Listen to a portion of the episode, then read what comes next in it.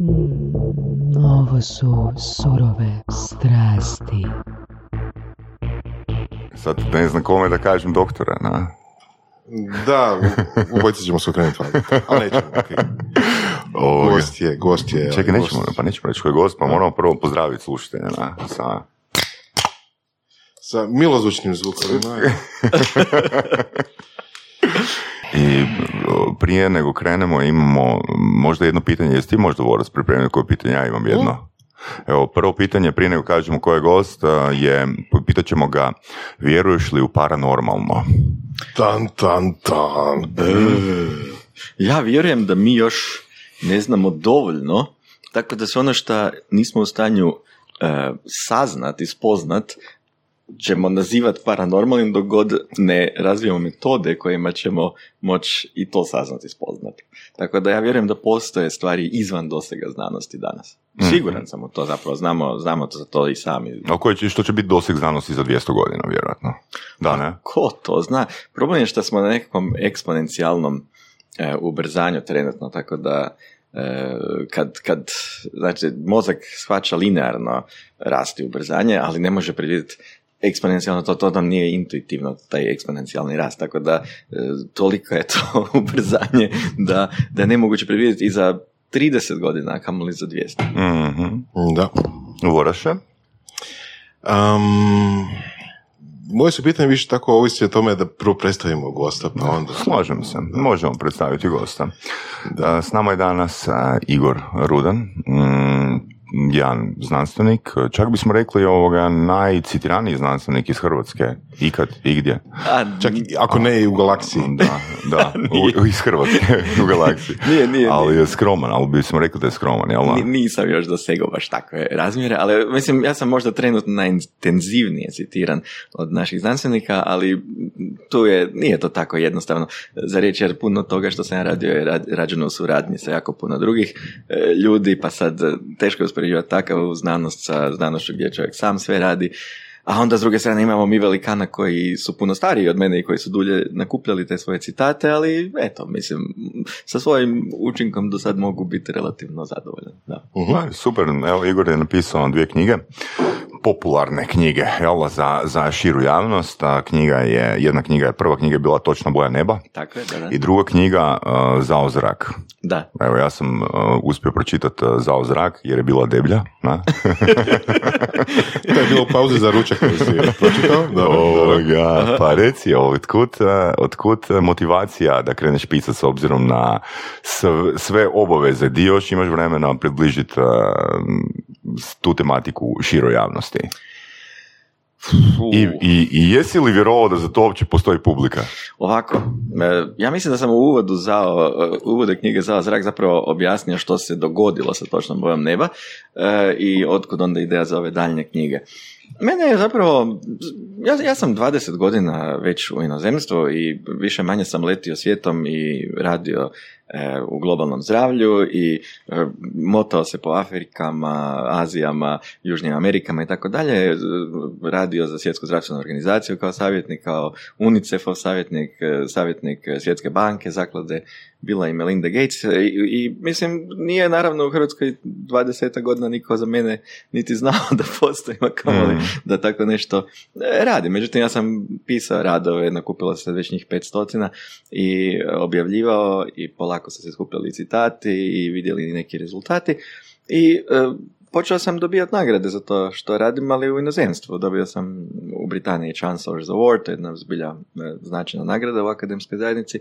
I onda je vremenom se dogodilo da su me sa 44 godine primili u e, Škotsku akademiju znanosti, jednu od dvije britanske akademije znanosti E, mene kao škota, odnosno...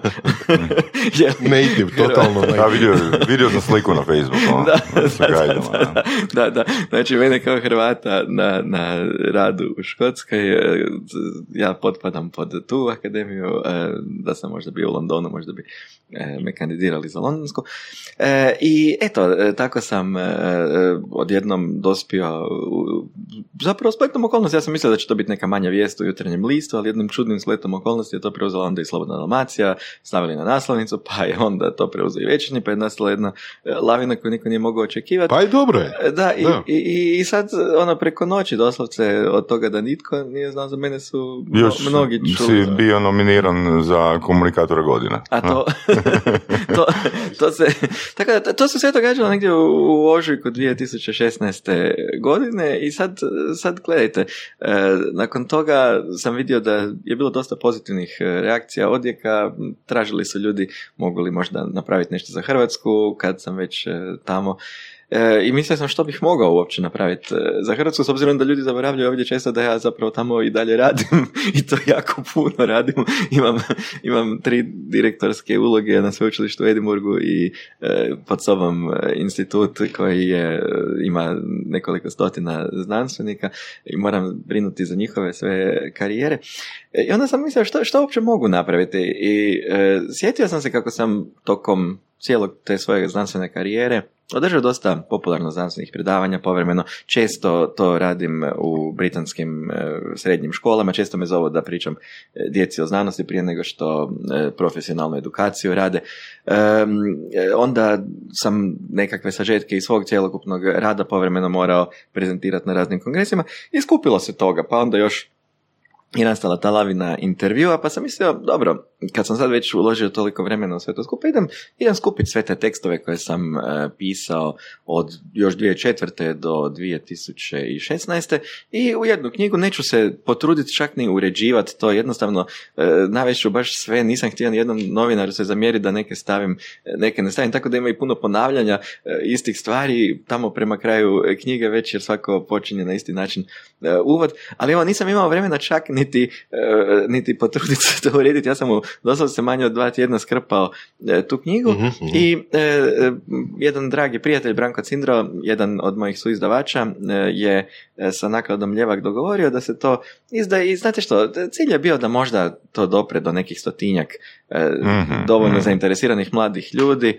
E, namjera je bila da im se pomogne shvatiti kako se u 21. stoljeću razmišlja danas u svijetu, e, dosta ih sad iseljava, tek su završili obrazovanje, biraju karijere i to je, to činilo mi se da ako barem stotinjak ljudi uspijem pomoći da im objasnim e, na koji način je evoluiralo razmišljanje u 21. stoljeću od onoga u 20. u svijetu znanosti, e, da će im to vjerojatno biti od neke koristi.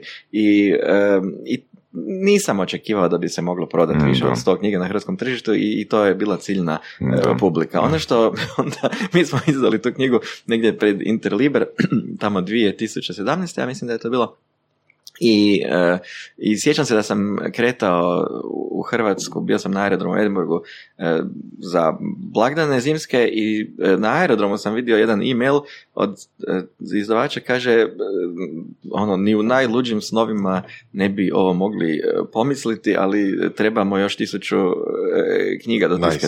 Mm. ja sam mislio, e, u tom trenutku sam nekako shvatio, ohoho, pa čekaj. Dakle, Isplatilo se u- u- investirati u- ovih u tjedan i pol, nekoliko- ali, ali, ali znate, srame onda bila, jer u, u nekoliko tjedana se prodala kompletno prva e, naklada i, i trebalo je tiskati drugu, onda treću, onda četvrtu. Znači, E, ti e, tekstovi su bili na hrvatskom ili je trebalo prevoditi? Neke sam morao prevesti sa engleskog na hrvatski, to je, sa- to, je to, to je to na što je otišlo ta dva tjedna, jer praktički, evo, dakle, uzeo sam sve što sam ikad pisao, a da nije bio baš znanstveni rad. Znači, sve što je imalo neku popularnu notu, još kao mladi liječnik sam ja znao napisati neki osvrt na nešto ili e, svoja razmišljanja o nečemu. I onda sve, sve to što sam u svim svojim starim laptopima uspio e, naći, što se skupilo od 2004. To nije nešto nužno povezano, ali barem ono što jest je da je u nekom logičkom vremenskom slijedu može se vidjeti neki kontinuitet ideja e, i razmišljanja, čak i evolucija se može pratiti. Tako da ono što je vrijedno u toj knjizi je baš ta evolucija kroz možda mm, 12-13 godina tih razmišljanja i, i,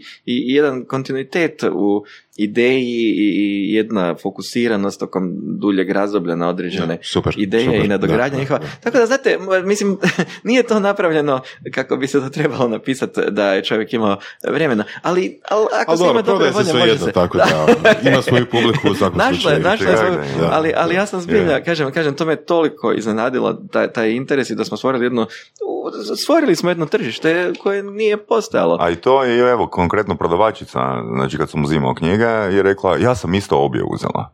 Znaš, Ne. ono, tako da, mislim da, Da. ponekad stvarno vredi ona if you build it, it will come.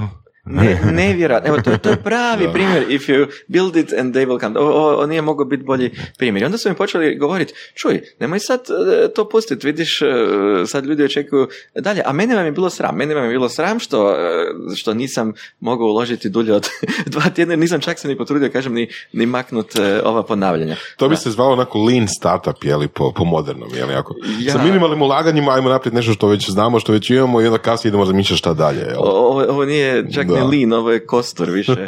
Skeleton startup. Je bio skupit Ali, kosti ali na uspjeh je bio, uspjeh je... A dobro, očito je postala je, postala je zanimanje. I sad, I sad gledajte, e, ovaj, e, evo, na tom zanimanju onda sam mi rekli, ne, nemoj sad stat, e, poč- otvori Facebook stranicu, stvori publiku, piši šta god ti padne e, na pamet. I tako svakog dana malo po malo dok budeš pisao nakupit će se materijala opet za neku e, drugu knjigu. Onda sam počeo raditi paralelno s time dokumentarnu seriju e, e, u Velikoj Britaniji o globalnom e, zdravlju, pa smo je stavili na YouTube, e, pa je Hrvatska televizija to preuzela pa prikazala, e, onda me i, i večernji list kontaktirao No, dobro, ali ta, za ta, ta, kolumne. ta, da, ta YouTube, taj YouTube kanal, je li Da. to bilo ulaganje s svoje strane osim vremenski? Ko je to financirao? e, to je I čija je to bila ideja? E, mhm.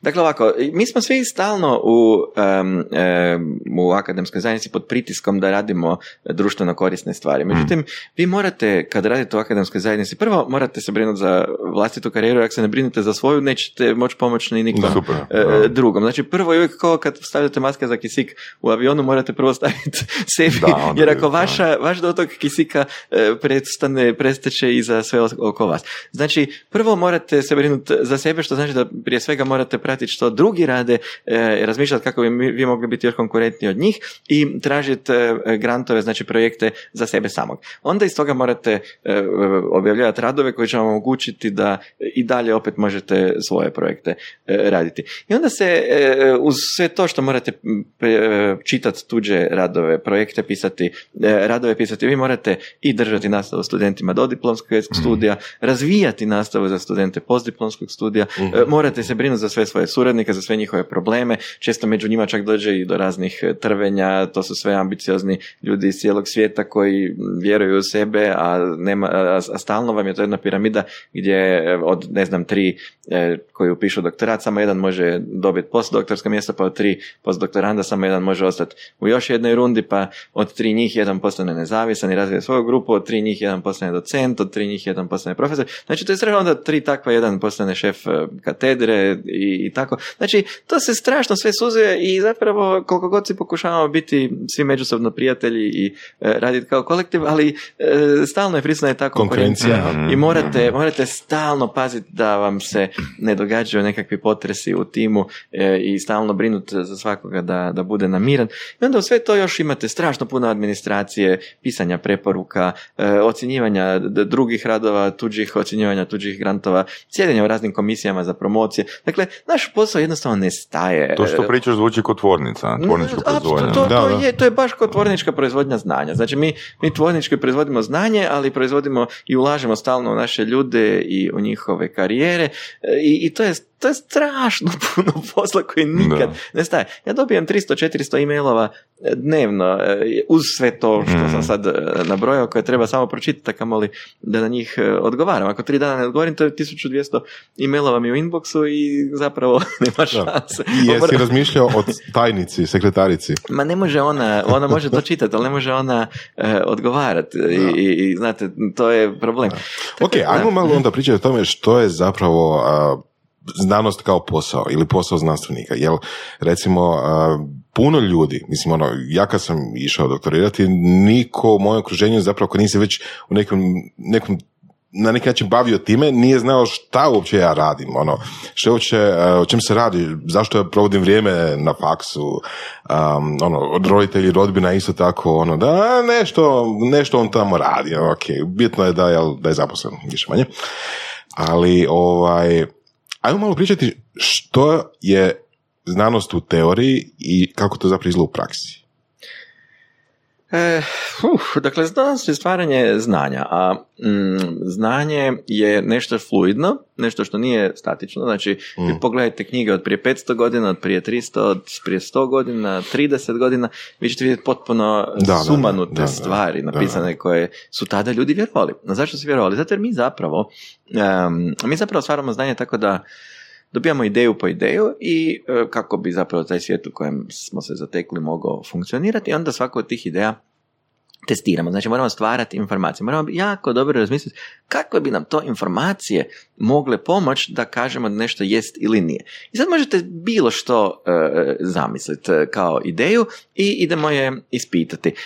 Kad dok nemamo baš nikakvu informaciju koja bi nam mogla pomoći odlučiti u jednu ili drugu stranu, do tada ćemo e, morat reći da je 50% vjerojatno da nešto jest i 50% da nešto nije. Svakom novom informacijom koju mi uspijemo stvoriti ćemo e, tu vjerojatnost e, otkloniti prema e, 100% ili prema e, 0%. I sada mi za sva pitanja koja smo kao čovječanstvo ikada postavili smo stvarali informacije koje su nam mogle pomagati da nešto mislimo da je vjerojatnije ili manje vjerojatno. I sad zbroj svih tih vjerojatnosti koje smo mi pridružili svim našim hipotezama je zapravo ljudsko znanje trenutno. Jeli? Međutim, informacije se stvaraju eksponencijalno sve većom i većom e, brzinom, ali nisu sve jednako vrijedne. Neke informacije su nam silno vrijedne jer, jer mogu pomaknuti vjerojatnost sa 50 na doslovce 99%. E, Neke informacije su još vrijednije jer za nešto što vjerujemo 90% da je točno, bude disruptivna informacija koja istovremeno sruši to nazad na nulu i objasni zašto su one prethodne bile krive. Znači, to, to, za takve stvari dobija se Nobelova nagrada. Kada nešto što je bilo krenulo u skroz krivom e, smjeru, netko nađe nešto potpuno e, drugačije i još objasni zašto su svi ovi bili u krivo i vrati nas Mhm, e, znanost u pravom smjeru. Znači, zbroj svih tih vjerojatnosti koje smo mi pridodali svim našim hipotezama, to vam je skup svih tih vjerojatnosti, to vam je trenutno ljudsko znanje. Ali informacije e, stvaramo sve brže i više i svaka ta nova informacija se treba opet evaluirati u skladu sa svim hipotezama koje smo postavili i e, redefinirati ponovo njihove vjerojatnosti. Zato Ok. mi danas imamo stvari u koje vjerujemo skoro 99,99%, ali imamo i stvari koje vjerujemo samo 80% ili 60%. Znači, e, gdje trebamo još puno informacija kako bismo... Koliko, koliko recimo općenito populacija upoznata s tim da da, da je baš ta vjerojatnost, odnosno, odnosno postotak koliko je nešto vjerujemo da je točno ključ znanosti, da nikad nije crno i bijelo. Pa ja se bojim da ljudi misle da je znanost nekakva dogma, da sve Da. piše u knjigama, kaže u, svi, u knjigama sve piše. Ma u knjigama sve piše, ali piše puno toga krivo, je li? Piše Znači- ono što je znao autor knjige Piše- u tom trenutku, piše u najboljim slučajevima. Ono, ono, Da. dakle, pročitajte knjige od prije 300 godina pa ćete vidjeti što tamo piše. Ne piše sigurno sve. Piše i velik dio toga što piše je pogrešan. No, ne želim pritom reći kako znanost ništa ne znam i strašno puno toga danas znamo što nismo znali prije, ali e, još uvijek ostaje ogroman prostor za redefiniranje, promjenu razmišljanja, a kako ste vi sami na početku rekli, e, ostaje nam jedan e, dio stvarnosti potpuno izvan dosega znanstvenih metoda. Mi danas znamo da postoje problemi u matematici koje se konvencionalnom matematikom ne mogu riješiti. Postoje problemi u astrofizici koje uopće ne možemo intuitivno sagledati. naime, mi razumijemo jako malo stvarnosti. E, mi, mi imamo svoj organizam da. i imamo tu stvarnost e, izvan organizma i mi ne znamo kako ta stvarnost izgleda. Mi znamo samo male djeliće o njoj jer imamo pet osjetila koja nama prikupljaju informacije o stvarnosti. Ali tih pet osjetila su vrlo e, nesavršena i razvijela su se da nam pomognu preživjeti na kori planete i ni za što drugo, ne da bismo razumjeli svemir. Znači, zašto to kažem? Jer e, njuh vam u svemiru ne treba jer nema zraka, ne treba vam ni sluh jer nema zraka. Znači, e, sluh i njuh vam trebaju samo na površini zemlje da vam pomognu e, njušiti i e, slušati što se Da. e, događa. E, vid bi vam dobro došao do duše u svemiru, ali vid je jako ograničen. Taj spektar zraka koje mi vidimo je toliko uzak e, i, i mislim, jedan sokol Jasno, ili orao ima puno oštriji vid, znači ni oštrinom nije bog zna kakav, a kamoli e, u, u spektru. Znači, puno toga na osnovi... I dijelom tu dolazi sad znanost i tehnologija koje povećavaju, na primjer, uh, količinu ili kvalitetu osjetila ili daju nekakav način gledanja onog što ne vidimo inače, jel tako? Da, mi, mi da bismo mogli istraživati bilo što moramo razvijati dodatna osjetila. Mi nismo znali za mikrobe, bakterije, viruse, nitko nije znao zašto, ih? jer ih ne vidimo. Niko uopće nije palo na pamet do, do frakastora e, tamo u 16. stoljeću, e, nikom nije palo, ili da, 16. E, da nikom nije palo na pamet da bi nešto moglo biti nevidljivo. Ljudi su mislili da mogu sve vidjeti što se vidi. Onda je Leeuwenhoek na 100 godina nakon njega razvio mikroskop i dobili smo u, jedno dodatno osjetilo i uvid u skroz nove e, svjetove, skroz nove dijelove stvarnosti. Znači, svemir će nam o sebi pružati informacije ako mi razvijamo osjetila e, kojima možemo Odnosno ih e, prikupljati, odnosno instrumente. I sad, ti instrumenti su ono što sad gura znanost naprijed. Ono što smo mi mogli spoznat sa naših pet osjetila, to su još stari Grci sve spoznali i dalje su onda razvijali luđačke hipoteze koje smo jednu po jednu odbacivali vremenom kako smo razvijali te mjerne instrumente. Znači, vi ne možete znati da postoje nekakve galaksije i, e, ako nemate teleskope. E, ne možete znati da postoje mikrobi i virusi i e, ako nemate mikroskope. E, a danas imate čak jedan Large Hadron Collider, onaj veliki hadronski sudarač u Ženevi, znači morate napraviti jedan tunel dolje ispod zemlje duboko e, sa tim e, Da, da, ubrzavačima da. biste mogli spoznavati šta se događa sa nekakvim mikro e, česticama e, ili elementarnim česticama od kojih je sve e, građano. Znači i, i sve će nam dati informacije, ali pazite šta mi sve moramo raditi da bismo mogli stvarati informacije koje će nam dati odgovore na razna e, pitanja. Da, Morali I ti odgovori su često nesavršeni, odnosno isto nekako uh, nije crno-bijelo, opet opet se svodi na to. E, tako. o- uvijek imaju jednu pogrešku u sebi, e, imaju niz pogrešaka u sebi, imaju uvijek pogrešku mjerenja, znači mi nikad Da. ne znamo da li je taj mjerni uređaj savršeno to izmjerio Da, ili je nastala neka pogreška. Zamislite u tako kompliciranom e, sustavu, je li nešto e, bilo baš sve kako je trebalo biti, je li svaka žičica, svaki procesor odradio svoj posao e, kako treba. Ako je bilo gdje nastala pogreška, onda smo dobili e, pogrešnu informaciju koja nas e, vodi na e, krivi put, je li? A onda naravno tu je pogreška interpretacije, pogreška ljudska, kad to pretipkavate te podatke u Excel, pa onda vrtite jeste stisnuli nešto krivo i tako. Da, da, na, na, ja- da, na jako veliki niz načina mogu nastajati e, pogreške, a to su sad sve veće i u ovi baze podataka i što sve radimo sa njima. E, mogućnost grešaka na svakom koraku je ogromna. Da. I opet svaki novi instrument, svaki, svako novo poboljšanje u instrumentu dovede do toga da možemo raditi i nove teorije na temelju tih novih podataka i rušiti stare teorije. Ono, a, dobar dio, na primjer, a, Einsteinovih teorija a, je jedino se moglo dokazati razvijanjem preciznijih instrumenta koji mjere brzinu svjetlosti, koji mjere a, elektromagnetske efekte i takve stvari. Jel da? Apsolutno, apsolutno. Opet se, i, I dodatno još komplikacija na sve to skupa je svi ti instrumenti se grade na prošlim instrumentima, na prošloj generaciji instrumenta koji su lošiji, jel, što idemo dalje u povijest, odnosno, Apsolutno. Znači, zapamtite jednu stvar. Znanost će eksplodirat, neka grana znanosti će eksplodirat kada uvedete mogućnost preciznog mjerenja. Znači, dok nemate mogućnost preciznog mjerenja, možete samo em, razglabat, diskutirat, em, davat luđačke teorije i ideje, ali ne možete ništa zapravo znat, što mi kažemo. Znat znači znanje imat, znači nešto precizno izmjeriti i zatim e, povećati strašnu vjerojatnost e, jedne hipoteze u odnosu na drugu. I recimo sad gledajte, mi u medicini, na primjer, nas jako zanima zašto se razvijaju ove bolesti, kronične bolesti starije dobi. I mi pretpostavljamo da genetika mora imati neku ulogu, jer svi smo nastali iz jedne stanice, ona imala svoju genetsku informaciju. E, mi pretpostavljamo kako i to što mi radimo sami sa sobom, evo sad mi tu pijemo pivo ili možemo pušiti ili e, ne znam, izloženi biti nekakvim štetnim plinovima ili zračenju i tako dalje. To sigurno isto e, ima utjecaj, ali ono što nas isto također e, brine jer ne znamo ništa o tome jest kako naše misli utječu na naše zdravlje i kako naš mozak utječe na naše zdravlje. I e, to su tri općenite recimo stvari. I sad razmislite kako se razvija znanost o, o tome e, zašto nastaju te bolesti. Mi smo vrlo lako mogli mjeriti koliko netko puši, makar kad kažem vrlo lako, zapravo nismo. Mi smo ga pitali, jel pušiš ti 20 cigareta dnevno, Da, ali da. niko nije mjerio svaku cigaretu i koliko je dugo popušio, koliko je ona imala nekad. Znači mi, bismo, mi, mi to možemo otprilike znati, ali ne možemo dobro izmjeriti.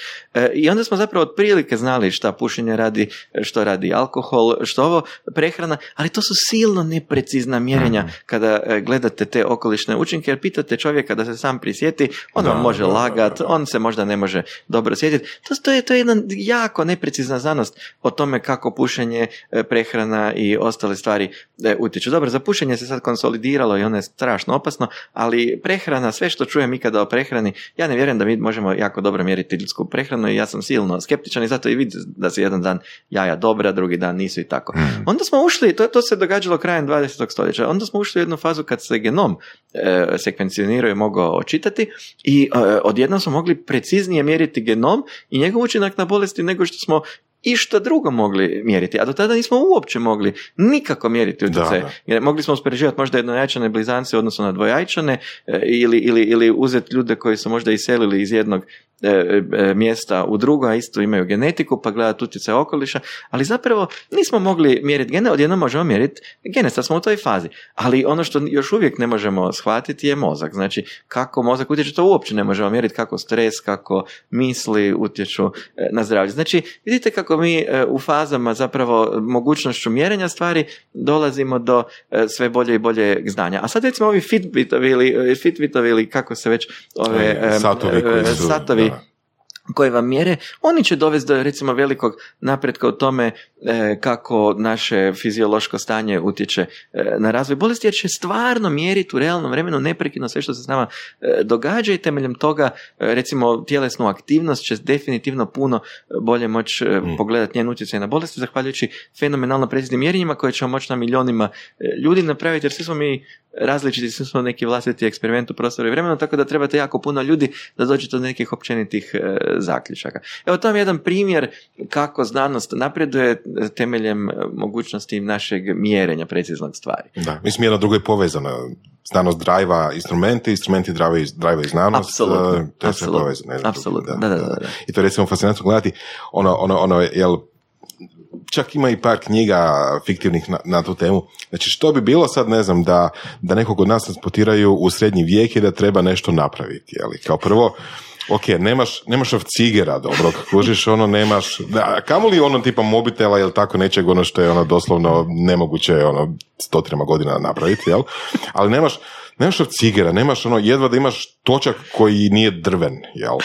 U srednjem vijeku i sad ti s tim nešto napravi, jel? Znaš puno, imaš puno informacija, ali nemaš ciger i to je to. Ono, ono što mene tu plaši je nešto drugo. E, ono što mene tu plaši je da danas zapravo niko više ne zna kako stvari funkcioniraju, Da, da. osim par inženjera koji zapravo sve to održavaju u funkciji, ali Da. ih niko nigdje nikada ne vidi i ne sreće. I sad zamislite da vi sad jednog čovjeka iz ovog modernog doba vratite nazad i onda sad on, oko njega bi se okupili vodeći mislioci tog doba i pitali bi ga, e, pa dobro, e, što se sad e, tamo događa, pa što imate, pa evo imamo, ne znam, televizor, kako funkcionira? Pa evo tako. Uključim ga. Uključim ga. I, i, i ima neki kabel koji ide u zid. Da. Onda, pa šta još imate? Pa kompjuter, pa kako funkcionira? Pa uključim ga, ima neki kabel e, koji ide u zid. E, Pa šta još? Pa toster, pa kako funkcionira? Pa uključim ga, ima neki kabel koji ide. Dakle, sve, Da. nažalost, kad bi bilo koga od nas sad Da. tu pokupili, e, naše, mi bi mogli reći svašta da postoji, ali ja, ja sumnjam da puno ljudi razumije kako išta Da, funkcionira. ali to je recimo isto tako ono, za i protiv, na primjer zašto dati ili ne dati uh, digitrone djeci u školi, je li tako? Znači, Da. ono, da li ćemo dati digitrone djeci u školi pa kao neće naučiti ko bojage, ne znam, uh, ručno množi dijelit uh, operacije raditi, kužiš, ili ćemo dati djeci digi- digitrone u školi pa će naučiti to raditi brže i ono sa modernijim alatima i moće napraviti više kalkulacija ako su, ako treba, jel, po epidemici vremena. Um, znači, možemo reći, ok, znaš, o, imamo, izumili smo vatru, ok, sad, da li ćemo naučiti djecu kako, kako jel, ložiti vatru ili ćemo ih prvo, ne znam, deset godina držati tako da sami skupljaju, ne znam, bobice na, na cesti i jedu i tako, pa će im, ne znam, da love miševe i štakore, pa ćemo onda reći, a, evo sad, vatra. Jel? I onda, ne znam, za sljedećih 20 godina točak. Jel? To je opet pitanje, da, ovisni smo jako o tehnologiji i, i sve manje ljudi zna o cijelokupnom, aj, nećemo reći, ok, svako zna nešto, ali jako malo ljudi zna cijelokupni nekakav e, Proces. proces, da, da. Skup, skup alata i, i strojeva koji su tu. Ne, mene, mene jako često pitaju ima li uopće smisla e, učiti djecu e, kako stvari funkcioniraju i do koje mjere ili jednostavno ih trebamo učiti kreativnosti općenito ili ih trebamo učiti. Gledajte, sve više ljudi se slaže da učiti ih nekakvom memoriranju stvari nema nikakvog smisla jer danas sve samo googlate i isti čas dobijete bilo kakvu informaciju bilo čemu, tako da ćemo uopće više učiti memoriranje bilo kakve mm. stvari, ali da ih treba barem razviti neku mentalnu mapu da, da znaju što uopće postoji i kako je sve povezano, to, to svakako bi trebalo. Tako da, ono, znači, oni bi morali shvatiti o, o čemu se sve može imati neko uh znanje, uh ali onda zahtijevati od njih da nekakve specifične stvari e, pamte je možda izlišno danas, možda danas treba razmišljati o nekom. A onda s druge strane, gledajte kojom se brzinom razvija ta tehnologija i sad trebali djecu učiti da razumiju te tranzistore mhm. I E, sve te kako struje funkcioniraju ovo ili, ili jednostavno ih treba učiti da budu operateri svega toga. E sad, učite ih da budu operateri svega toga, to opet onda napreduje e, dok oni završe e, školu. Učite ih kako sve to funkcionira, to opet napreduje dok oni završe A što školu. Ti, što ti misliš? Ne, znam, ne znam, evo, ja nemam pojma. Ja, ja, mene svi stalno pitaju kako bi, što bi ti treba, kako bi trebao organizirati danas školovanje za djecu za 21. stoljeće. Gledajte, mi smo živjeli u jednom prilično statičnom svijetu tisućama, mm. dve tisuće godina se ili miliona. Malo, ma, milionima godina se nije mijenjalo ništa. A onda se počelo mijenjati možda zadnjih e, par sto godina zapravo, se, možda zadnjih 200-300 godina su stvarno e, napredak događa. Ali ovo što se sad događa, brzina e, promjena danas, to je potpuno ne, ka, nešto okay, neviđeno. Danas, kako, ti, kako osobno ti pristupaš učenju? Pa, hm, pa da, vidiš, jako dobro pitanje, zato što ja zapravo isto stalno moram učiti mm. i E, jednostavno... Jer mislim prema, prema stvarima koje te, imaš poprilično širok raspon stvari koje te interesiraju. I zbog svog zaigranog duha nekak imam dojam da se poprilično lako zainteresiraš za nove stvari. Malo pre lako, nažalost, pa onda patim poslije zbog toga. Ali ovaj, da, hm, e, hm. E, znaš šta, e, stekneš nekakav osjet za ideje vremenom. Znači, ja mislim da bi svako trebao raditi na tome da skupi dovoljno znanja da može barem steći nekakav e, osjećaj. Pazi definiciju, što je dovoljno znanja. Za ideje. E, to je. gledaj, ja mislim da svako se rodi sa određenim osjetom za ideje. Da, da, to sam vidio puno puta na kongresima kad bi sjedio u zadnjem redu, ili pred, tamo u zadnjim redima, onda netko drži neko predavanje, odjednom iznese neku ideju i ti jednostavno vidiš fizičku reakciju ljudi ljudi ispred tebe, kako svi skoče, e, kako se sve glave naglo, ono iz jedne letargije, naglo podignu, znači nešto ih je zainteresiralo. Znači svi su ti znanstvenici koji su slušali tog znanstvenika odjednom reagirali fizički na ideju koju je on njima e, ponudi. Znači, došlo je do, do, dakle, kao da su imali osjetilo za ideje i došlo je do fizičke reakcije njihove na ideju koja im je e, servirana od nekoga. Jeli? E, i, e, I to je meni interesantno. Znači, ja mislim da svi to imamo, ali da se taj osjećaj može e, izoštriti vremenom sa e, skupljanjem znanja. Jer kad razmišljaš tinejdžere i njihov osjet za ideje, pa on je potpuno pogrešan. Znači, njima će se sviđati ideje koje su neracionalne. A što imaš više znanja, će e, To je sad pitanje. Kažeš osjet za ideje, ali to možemo, možemo malo drugačije reći, malo preciznije reći mislim, makar osjet za dobre ideje, odnosno šta je dobra ideja, šta nije, mislim, što je ipak opet generalno, ali malo bolje nego... Tako je, tako tako. Znači, znači, gledaj, sad kad si me pitao kako ja učim, evo, ja, ja se vodim samo osjetom za dobre ideje. E, volim biti na Facebooku jer me onda on servira apsolutno svašta, i to baš svašta, okay. i 97% toga jednostavno blm, proletim, filtriram, ali povremeno mi nešto mm-hmm. zaokupi pažnje. Znači, da postoji nekakav filter e, temeljem svega što ja znam, što mi govori, vidiš, ovo je neka nova informacija koju nisam imao, koja bi mi mogla pomoći nešto bolje razumjeti. I onda kliknem, pročitam, pogledam e, i idem dalje. I tako i sa znanstvenim radovima, to su milioni koji se neprekidno objavljuju, preletiš naslov e, i onda odjednom vidiš, ono, preletiš sto naslova, možda i više, ali u jedan te zbilja zainteresira. Mene stvarno zanima, ako su ovo zbilja napravili što kažu u naslovu, baš me zanima što je bio rezultat i onda počneš čitati sažetak, onda te on zainteresira ideš gledat u detalje, u tablice, u slike. To mi se, to mi sad nameće jedno pitanje, što kad bi recimo copywriteri pomagali znanstvenicima pisati naslove? Koliko bi te onda stvari interesiralo? Da, profesionalni pisci. Da. E, vidiš, vidiš, e, tu je, o, ovo je izvrsno pitanje. Gledaj, znanstveni, jezik, riječnik znanstvenih časopisa je skroz drugačiji od riječnika bilo kakvih drugih glasila javnih ili medija. Znači, e, i to je evoluiralo. E, vrlo je prije 200 godina e, riječnik, e, ovaj običan e, riječnik koji se koristi u svakodnevnom govoru je bio vrlo sličan e, riječniku koji se koristio u znanstvenim radovima. Ljudi su jednostavno opisivali na jednostavan način ono što su radili, uzeli smo žabu pa smo je napravili ovo, pa smo je napravili ono. E, međutim, e, taj riječnik znanstvenih radova je da sad evoluirao do razine da e, netko iz opće populacije više ne bi mogao e, prepoznati ili razumjeti više od 90% e, teksta ako bi čitao neki e, nasumični znanstveni članak. Ne zbog toga što možda on ne bi imao biološki potencijal razumjeti što se tamo radilo, nego jednostavno zbog riječnika koji je evoluirao, a on je evoluirao da bi se standardizirale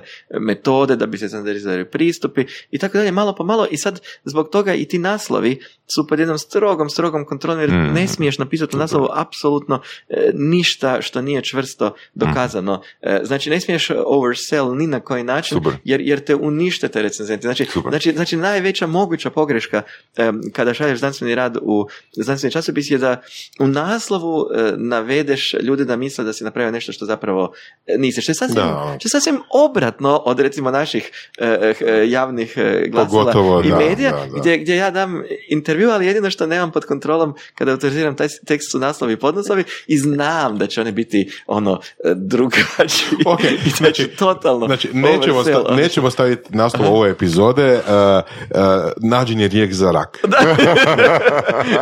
nećemo. da, da, da.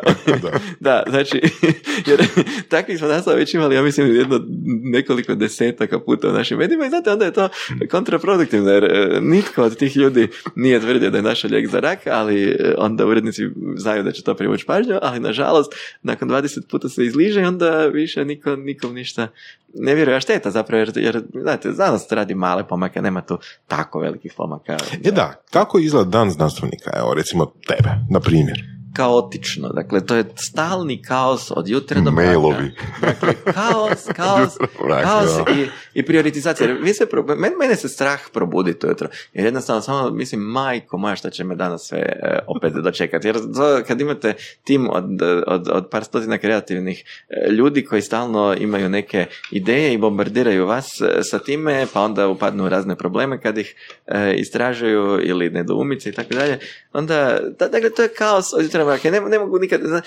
de- vrlo rijetko imam prilike da sam ja nešto em, u svom životu smišljam i radim. Većinom ja stalno odgovaram na sve što me izbombardira e, po Facebooku, Dobro. po e-mailu, po e, svim drugim Ok, e, Ali. Da. ti si rekao recimo da si voditelj ove će skupine drugi znanstvenik, je li tako? Da, da, da. Ok, kako onda izgleda njihov dan, ako je tvoj takav? E, ipak ovisi, ovisi, ovisi na kojoj su e, razini. Recimo, em, teško, mnogima je jako teško sada biti e, doktorant, student doktorant, jer za njih niko nema jadne vremena, e, oni dođu, dobiju tri Dobro, godine. mislim, ono, javna tajna je, jel, barem, ono, ako to pojednostavimo, da su doktorandi, jel, besplatna radna snaga uh, Pa, e, znanosti. ne, joj, ja, ja zbilja ne bih volio e, na, o tome, o njima tako razmišljati. Za mene su oni divni, divni mladi ljudi koji su dovoljno ludi da, da krenu u, u, u znanost, ali znate kako e, mi, e, ka- što mi kažemo gore za, za doktorande, da su to mladi, sposobni ljudi koji su se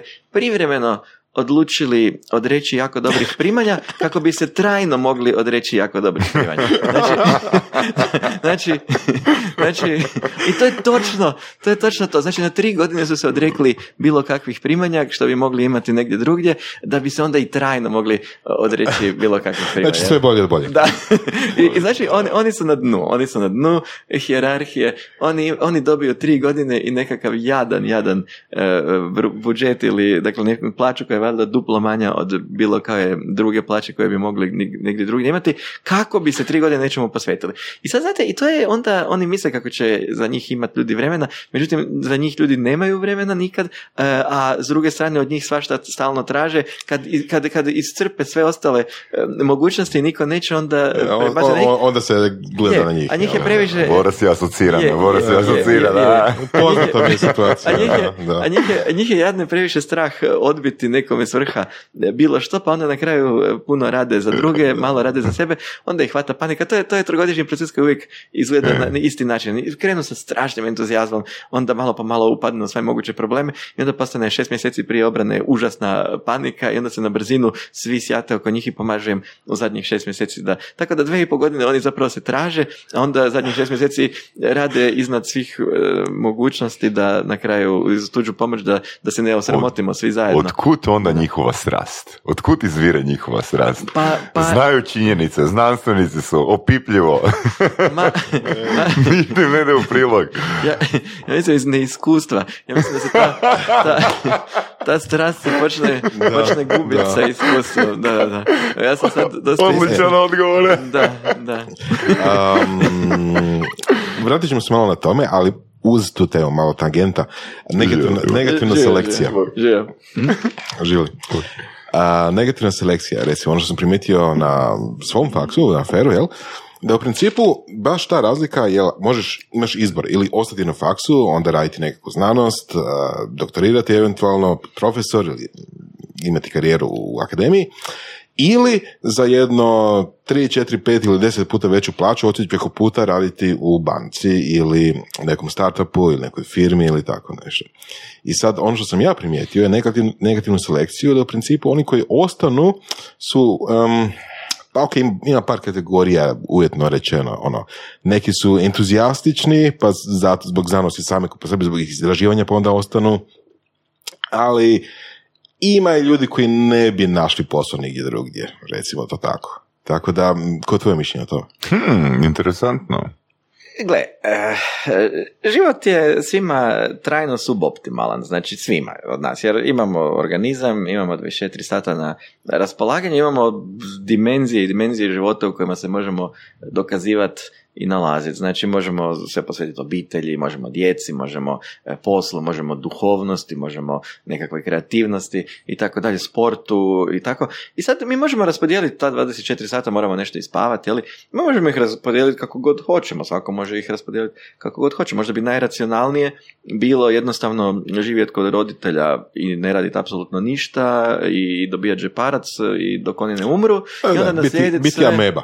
Da, i onda naslijediti sve od njih i nastaviti e, rentat bar dvije sobe i nastaviti na isti način. I tak bi se možda živjelo 100-115 godina i to je možda najracionalniji način za provesti e, život kad čovjek gleda sa nekakve, ne znam, e, stajališta energije utrošene ili ušteđene Mm. i tako dalje.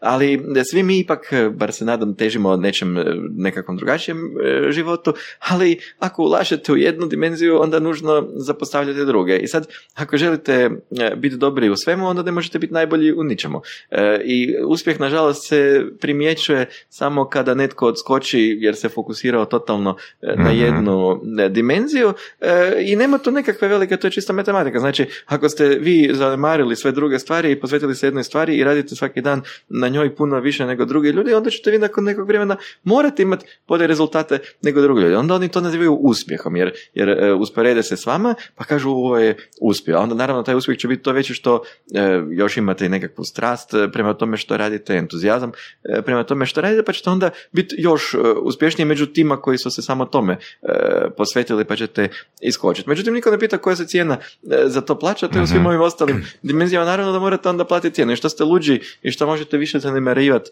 sve ove druge stvari, to ćete biti uspješniji e, u jednoj stvari. A ovaj, nažalost, ne, ne cijeni se dovoljno onaj uspjeh gdje ljudi drže ravnotežu i pokušavaju u svemu biti e, Da. dobri. I sad gledajte, sad kad se vratimo onda- na ovo vaše pitanje sa bankom i sa ostankom e, na fakultetu, velika je razlika u tome između, govorite li o Americi i Velikoj Britaniji, ne možda Americi, jer Amerika je možda tu čak i slična u nekoj mjeri ko, ko mi, nego e, recimo Velikoj Britaniji ili nekoj Nor- ove, skandinavskoj zemlji ili o Hrvatskoj.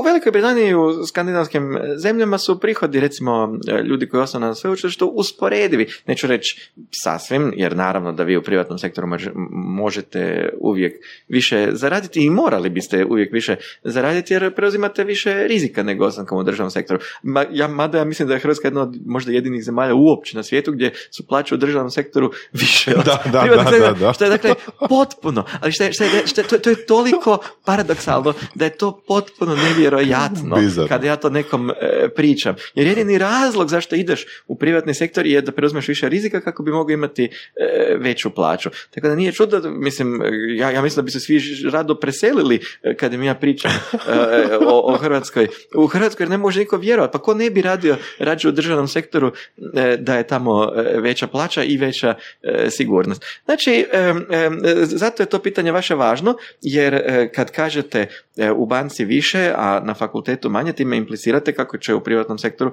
biti plaća veća, ali će biti veći i rizik i e, nećete si sami moći određivati što radite, nego će vam neko e, drugi određivati. I sad, samo je pitanje koliko vam je bitno osobno da budete sami u kontroli onog e, što radite kao što radite na Dobro, mislim, ok, ono, Da. ako se zaposli neko u banci, opet će imati šefa, opet će imati nekakvu rigidnu E, strukturu da, i tako. da. da. Ali, ali, kod a, nas je još, e, pazite, kod nas je još jedan, na, na samo to još nadodan jedan e, fenomen gdje ljudi namjerno e, ostaju. Da- dakle, ne može se, vani se na fakultetu ne može e, dogoditi da netko e, dođe na fakultet i ostaje na njemu, e, a da nije dobar. E, to sam tom sam htio ali, ali, da, da, dakle, da. tu je sad ključna razlika. Znači, vani zbog toga što postoji meritokracija na fakultetima i što postoji strahovita konkurencija, zbog toga onda su i prilično dobre plaće. Ako ste zbilja zvijezda nekog sveučilišta, oni će vam dati ogromnu e, plaću i svaki put kad vas neko drugo sveučilište hoće vrbovati, a stalno vas vrbuju druga, jer se oni svi i međusobno takmiče, ne samo unutar sveučilišta da se mi takmičemo, nego se mi neprekidno takmičemo i gledamo što rade u Londonu, što rade na Cambridgeu i Oxfordu, što rade na Harvardu i e, e, e, znači postoje smje- silnice, postoje sile e, na tom svjetskom tržištu top 100 sveučilišta koje vaše plaću Mhm. određuju i pomišu prema gore. U Hrvatskoj takve sile ne postoje. Znači, i u Hrvatskoj vi možete doći na fakultet i e, ne raditi e, previše, a e, ostajati u radnom odnosu, jer je jedno tako, to je nasljeđe e, već od prošlog sustava, niko se nije potrudio e, ništa promijeniti i zbog toga naravno ne možemo onda nekakvu konkurentnost očekivati od, od takvih e, sveučilišta. Kako izgledaju ta vrbovanja znanstvenika? A zanimljivo, e, e, e, to je isto tržište. Znači, dakle, e, je- čisto je tvoj primjer je da si ti poslao koliko, stotinjak molbi da, da, ili 200? A da, ne, da. To, to su bili rani dani, to je bio Da, sam, da. sam početak. Znači, Ali, ali na- na- to je dobro Je, znati, je, to je je, dobro je, je. ispričati ljudima. Da, da. A, ah, uf, uf, a sami početak. Potpuno je različito kad ste na dnu i kad I što ste- znači na dnu? Pa iz Hrvatske Na- re- recimo, recimo, sad razmišljamo o svojim kole- nekim prijateljima danas e, i suradnicima koji su kretali iz Nigerije, recimo, ili Mhm, ja sam kretao iz Hrvatske. Ja sam kretao iz Hrvatske nakon rata. Hrvatska nakon e, završenog domovinskog rata je bila silno međunarodno izolirana zemlja zbog svega što se događalo u Bosni i zapravo sa hrvatskom putovnicom, tom tek e, novom, vi niste mogli baš bilo gdje uopće u svijet više ni ići. Tada niti su vas rado e, htjeli, e, osim možda na Novi Zeland ili Mhm. Argentinu, možda su to dvije ili Čile, možda su to tri zemlje u svijetu bile gdje, gdje su Hrvate zapravo e, bi rado netko vidio u to vrijeme. Nažalost, u, u, u ostatku svijeta je bilo gotovo nemoguće naći posao već zato što ste Hrvat vas nitko nije e, htio. Puno se, znate, puno se promijenilo, moramo biti svjesni nekih stvari. Jasno, da. jako, jako puno se tu e, pozitivnoga događalo, ali tamo 96. 7. 8. godine kada sam ja tražio si neko usavršavanje, ja ne znam puno ljudi iz svoje generacije e, koji su uspjeli emigrirati u to vrijeme, to je bilo čudo. Morali ste napraviti neko čudo ili imati nekakvu jako dobru e, poznanstvo ili vas nekom ko je naš e, već morao dovesti u svoju grupu, jer gotovo da niste imali šanse dobiti nekakav natječaj za bilo kakav čak ni doktorat, a kamoli, dakle čak ni da vas na doktorat prije na ono sve što smo rekli da je onako jadno Da. kako je, čak ni na to vas niko nije htio. Ja sam poslao dvije stotine e, molbi za razne natječaje za doktorate ili e, nekakve mlađe e, istraživače u, u razdoblju od 97. do 99. e, godine i samo su mi četiri mjesta uopće odgovorila, tri odgovora su bila negativna, jedan nije bio pozitivan, nego nego je bilo da će mi oni omogućiti e, da dođem na jedan zapravo magistarski studij, ali da ću morat sve platiti osim e, one, e, dakle, školarine, ali morat ću platiti put, morat ću platiti smještaj, samo školarinu mm. će mi odreći. Tako da smo onda morali prodati auto od supruge, o tome još uvijek slušam, nažalost, e, e, e, jer, jer to, je, to je bio način da negdje da, mi nešto novo da. naučimo o genetici i, i, ta, i dobro da sam otišao jer tamo sam onda upoznao ljude iz raznih drugih mjesta, jedan je od njih bio u Edinburgu i on je omogućio mi da dođem tamo na doktorat i malo po malo smo dalje, dakle sa, sa samog dna smo, smo krenuli. Nije ti ono bilo tipa, joj, poslao sam već osam molbi, niko ne odgovara, bolje da odustanem, ha? A ne, kažu padni sedam puta, digni se osam puta, ja sam pao 199 puta i digo se ne, super primjer, ne, možete, ne, ne možete drugačije, jednostavno prevelika je konkurencija danas e, i, i, morate biti uporni i strpljivi dok ne, dok, kao kad igrate video igricu, mislim, e, ne možete iz prve doći do kraja, morate 250 puta naći na neku prepreku, shvatiti kako se riješi i onda doći do kraja. A jesi razmišljao o ustanku? Tipa da, da jednostavno prestaneš slati? Apsolutno nikad nisam razmišljao wow, super. Ja, nisam, ja, ja nisam čovjek ikada odustaje od ičega. Je li to bio razlog tipa što si baš htio ići u Britaniju ili negdje drugi na svijetu, odnosno neku drugu lokaciju osim Hrvatske, ili što si htio pobjeći iz Hrvatske? Ili tražiti znanje? Ne, ne, nisam htio pobjeći, nego sam, ja sam zapravo u Hrvatskoj imao super situaciju. Ja sam, uh, ja sam magistrirao i doktorirao vrlo mlad, uh, sa 27 i 28 godina zapravo, i ja sam dobio, praktički naslijedio jednu katedru na medicinskom fakultetu, odnosno predmet epidemiologiju jako mlad. Znate, puno ljudi je tokom rata sa naših fakulteta otišlo e, jer nisu imali uvjete za rad i pogotovo znanstvenika, tako da ste mogli relativno mladi doći u relativno dobru e, poziciju i da sam ja ostao tamo meni apsolutno ništa ne bi falilo. Ono što mene smetalo je da sam e, završio tu formalnu edukaciju, medicinski fakultet, magisterij, doktorat na Hrvatskom sveučilištu, ali ja se nisam osjećao kao nezavisni znanstvenik koji sad se može takmičiti u svjetskim znanstvenim časopisima svema drugima. I to je ono što mene smetalo. Znači, mene je smetalo što ja ne vidim kako bi ja mogao e, dobiti na međunarodnom natječaju jedan veliki znanstveni projekt i pokrenuti neka istraživanja. I shvatio sam da moram potpuno opet krenuti s početka i napraviti ili magisterij ili doktorat. Ja bih ga bio prihvatio bilo gdje. Evo, dogodilo se da, da je to bilo na pa, u Pavi, na sveučilištu u Pavi. Karimilana je jedino sveučilište koje meni reklo da mogu doći, ali čak kažem da, da će mi dati. Dakle, oni su bili najveća pomoć. I kad sam tamo došao, onda sam se našao okružen sa 20-30 e, drugih znanstvenika, jedan od njih je bio e, iz Edinburga, sprijateljili smo se, gledali smo Manchester United. Za nas dvojicu kažu da šta bi tek uspjeli postići da 90% vremena ne pričamo o nogometu. Nas dvojica smo se našli na tom nogometnom fanatizmu. Gledali smo iz tjedna u tjedan Ligu prvaka. Manchester United, on je navijao za Manchester United i, i, i on je gazio sve na kraju do onog preokreta protiv Bayerna na 2-1 e, zadnje minuti, odnosno sudačkoj nadoknadi. To je bila ona čuvena godina Manchester Uniteda i, ovaj, i onda kako je to sve nekako išlo jako pozitivno, on je bio dobre volje i pozvao me u Edinburgh i malo po malo sam dobio tamo doktorat i opet kažem, krenuo, ja sam u 30. godini tek tamo krenuo i krenuo opet sa dna sa 30 e, godina, a drugi kreću sa 23, 4. E, znači ja sam već bio šest godina kasnio u startu i onda jednostavno nisam stao do 44. kad sam postao akademik tamo. Znači, jeli, znači 14 godina nisam zbilja stao. Kako je to interesantna rečenica, mislim da bi većina ljudi se složila s tim. Ono, bio sam doktor, imao sam do, toliko i toliko doktorata, bla, bla, toliko i toliko iskustva iza sebe, vodio sam katedru i ovoga, bio sam dno, krenuo sam od dna. ne, morao sam krenuti iz početka, jer znate, gledajte, ja sam, ja sam imao dobru ideju za projekt. Ja sam, ja sam vidio kako ta genomika e, dolazi i kako će se sve vrtiti e, ovih prvih 20 godina 21. stoljeća oko genetskih istraživanja i htio sam se u njih uključiti. Šta ćete raditi nešto što nije zanimljivo ako možete raditi nešto što je zbilja e, zanimljivo? Mislim, svi smo znali humani genom, e, samo ko je mogao misliti da će se nešto s humanom genomom moći raditi u Hrvatskoj posljeratnoj, gdje nismo imali više nikakvu ni infrastrukturu znanstveno, niti ljude, ni nešto. Ali, ali imali smo jako dobar resurs, imali smo te naše otoke i ja sam shvatio da evo baš razmišljajući o vrijednosti informacije, da će svako ko je imalo razmisli shvatiti da je puno bolje da uloži e, novac u genetska istraživanja naših otočnih populacija, jer će moći puno bolje, kvalitetnije i više informacija dobiti e, iz, iz e, analizom tih populacija nego raznolikih populacija Manhattana ili Londona gdje svako ima svoje zanimanje, svako ima svoju etničku skupinu i to je toliko buke za nas znanstvenike kad ne možete vidjeti jasnu povezanost. ako ste na Lastovu i svi imaju slične gene i svi i, i rade, jedu istu hranu, istu klimu, rade isti posao, i, ali neko ipak dobije rak dojka, a drugi mhm. dobije giht, onda možete točno vidjeti u čemu je među njima razlika. Znači, e, ja sam shvatio da bi se moglo tu namaknuti puno projekata ako bi ja znao što radim, ali nisam znao što radim. Morao sam to naučiti.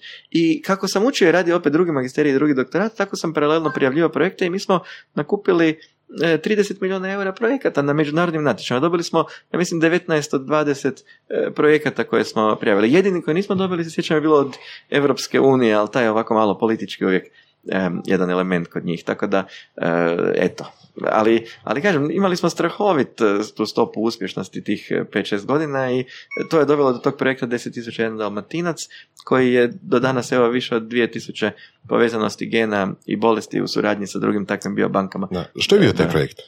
Molim? O čemu se radi taj projekt? E, trebalo je naći, trebalo je smisliti nekakav resurs u kojem bi se mogle jasno vidjeti povezanosti između gena i bolesti. Znači, sad kad, dakle, znajući da ćemo moći E, procijeniti slijed genoma, odnosno vrlo ga precizno izmjeriti, trebalo je smisliti koje bi ljudima trebalo taj slijed genoma očitavati kako biste dobili što više informacija o povezanosti između gena i bolesti. I e, ta sela e, hrvatskih otoka su bila idealna te na visoravnima Korčule, e, Visa, Lastova, Mljeta, Hvara. Dakle, to su bile idealne populacije za, za ta istraživanja, jednostavno niste mogli u Europi naći bolje. I, uh i, I onda smo se zapravo, napravili smo te takozvane biobanke, smrzli smo te ljude u vremenu, izmjerili smo jako puno stvari njihovih fizioloških, uzeli smo uzorak krvi i u suradnji sa još 5-6 evropskih biobanki, a oni su nas primili u, u, taj tim, to je kao da napravite momčad Formule 1 e, i, i prime vas u e, Grand Prix. E, doslovce je to bilo tako, jer to je bilo najinteresantnije područje biomedicine u to vrijeme. Svi su htjeli znati imali li geni učinke na bolesti. To je, to je bio sveti gral u to vrijeme e, cijele biomedicinske znanosti. E, I nevjerojatno da smo se uspjeli iz Hrvatske upaciti u, u sam e, onaj cutting edge, odnosno sam vrh tih istraživanja i zajedno sa njima sad već preko 250 radova objaviti još dan danas E, svakih par tjedana izađe neki rad u vrhunskom svjetskom časopisu gdje smo otkrili opet neke nove gene za neke nova... Na temelju tih podataka. Na temelju tih podataka. Još dan danas, znači, to je bilo osmišljeno još 99. godine taj projekt, a e, evo sad je 20 godina, još uvijek taj projekt živi i, e, i na najvišoj svjetskoj razini daje rezultate. Sad ga vodi Ozren Polašek, moj, moj nasljednik, tako bih rekao, i dragi prijatelj i kolega dole u Splitu, koji je ostao voditi taj projekt kad sam ja otišao u Edinburgh. Odlično.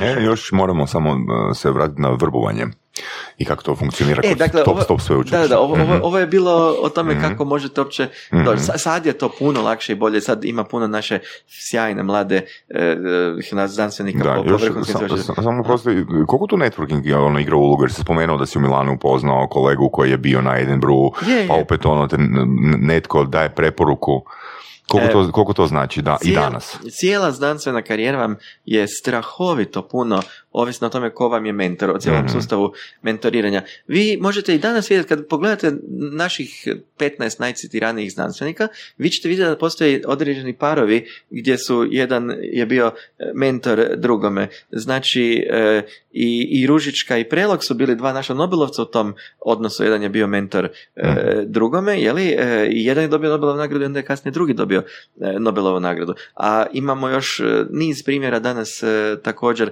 kako je recimo profesor Ivan Đikić je e, jedan vrhunski prepoznat naš znanstvenik, njemu je Joseph Schlesinger koji je e, rođen u Topuskom e, bio mentor, mhm, mhm, mhm. onda siguran sam, onda recimo imamo briljantan naš mladi znanstvenik moje generacije Nenad Šestan na Yale-u, kojem je Paško Rakić, koji je naš možda najveći trenutno živoći znanstvenik, rekao bih, on mu je bio mentor, oni su neuroznanstvenici. Tako da vidite kako kako je to Mhm, bitno čak mhm. kada se Mentori su u principu kao hubovi, jel tako?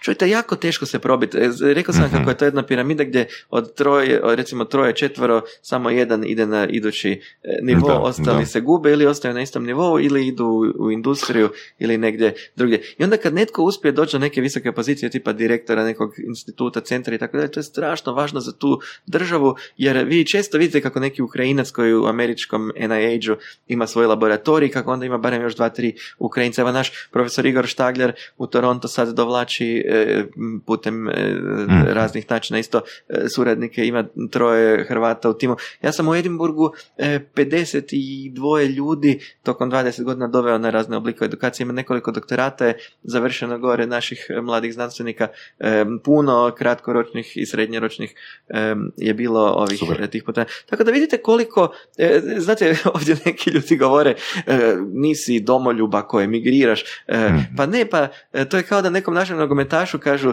nisi domoljub ako emigriraš. Pa ko bi onda igrao za hrvatsku nogometnu reprezentaciju da nisu, pa svi naši igrači Ako se ne bi su- naučili vani- Ako se ne bi naučili Da, vani igrati. Znači da. svi naši nogometaši su dobri, ali cijelokupna reprezentacija zato jer je igrala u stranim e, klubovima. Na isti način mi imamo jednu znanstvenu danas reprezentaciju e, gdje svaki taj koji je uspio se e, probiti e, je, je ne- od nemjerljive vrijednosti za hrvatsku znanost jer će vremenom e, mentorirati 20, 30 kako ko e, ljudi u svojoj karijeri, evo kod mene već 50 njih e, bilo, e, koji će se vratiti u Hrvatsku, neki će ostati vani, neki će se vratiti u Hrvatsku i poboljšavati hrvatsku znanost. Znači vi e, kao znanstvenik nema, ne- nema nikakve lojalnosti državi, nekakvim ucrtanim granicama na karti. Znanstvenik mora biti dosljedan i vjeran samo vrhunskoj znanosti i tome da radi dobar posao i to je ono što je mene odvelo u inozemstvo. Znači želja da budem dobar u tome što radim, a da, Da, se zadovoljim ovom razinom koju mogu imati tu pa da budem najbolji u Hrvatskoj, jer nema vam hrvatska znanost, imate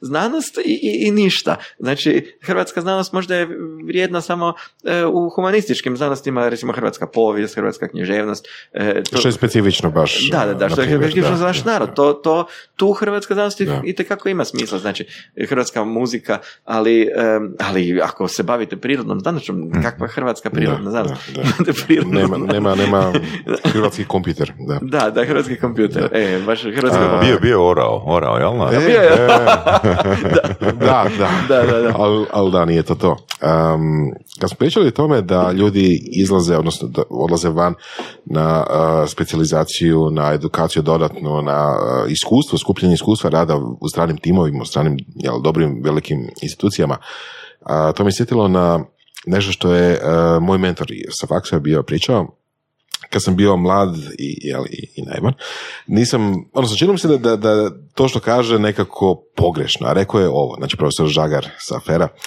a, da Nećemo, ga, nećemo ga imenovati, ali Da. preziva se Žagar. Dobro. da, da, da, da, da. O, baš taj, baš taj, baš taj kojeg nećemo imenovati. Dobro, Da. dobro, dobro. A ne, mislim, dobri smo prijatelji. Do, a, onda, onda, onda, onda, dobro. onda. ovaj, on je rekao meni, malom studentu, kao da, da, da, da, ok, super, uh, sveučilište super, Zagreb super fair, sve skupa, ali zapravo kad gledamo logički, da je bilo puno efikasnije ne imati, na primjer, doktorske studije na feru, ili bilo šta iznad zapravo osnovnih, tada je to bilo još prije Bolonje, znači inženjerskih studija, a i onda poslati ljude van, da se vani nauče, da vani sudjeluju u pravim velikim projektima, mislim pravim pod navodnicama, jel? Da tamo skupe znanja na, na međunarodnim timovima, jel? I onda eventualno dođu tu dalje predavati ili raditi u institutima ili raditi nekakve konkretne stvari. Meni je to onda bilo, jel, mladom studentu nekako malo heretično recimo, jel, kao zašto Fer ne bi imao, ne znam, svoje doktore, nešto. Ali to je dobra analogija sa reprezentacijom nogometnom. Ali zapravo Je, ono, da. nekoliko godina kasnije, naime, jel, uh, to je zapravo super ideja, Mhm. po meni barem. Gledaj, naj, najbliže društvo koje je po meni u povijesti približilo se nekakvoj utopiji je bila Dubrovač, Dubrovačka republika, tamo negdje ono doba kad su uvodili karantenu i tako dalje.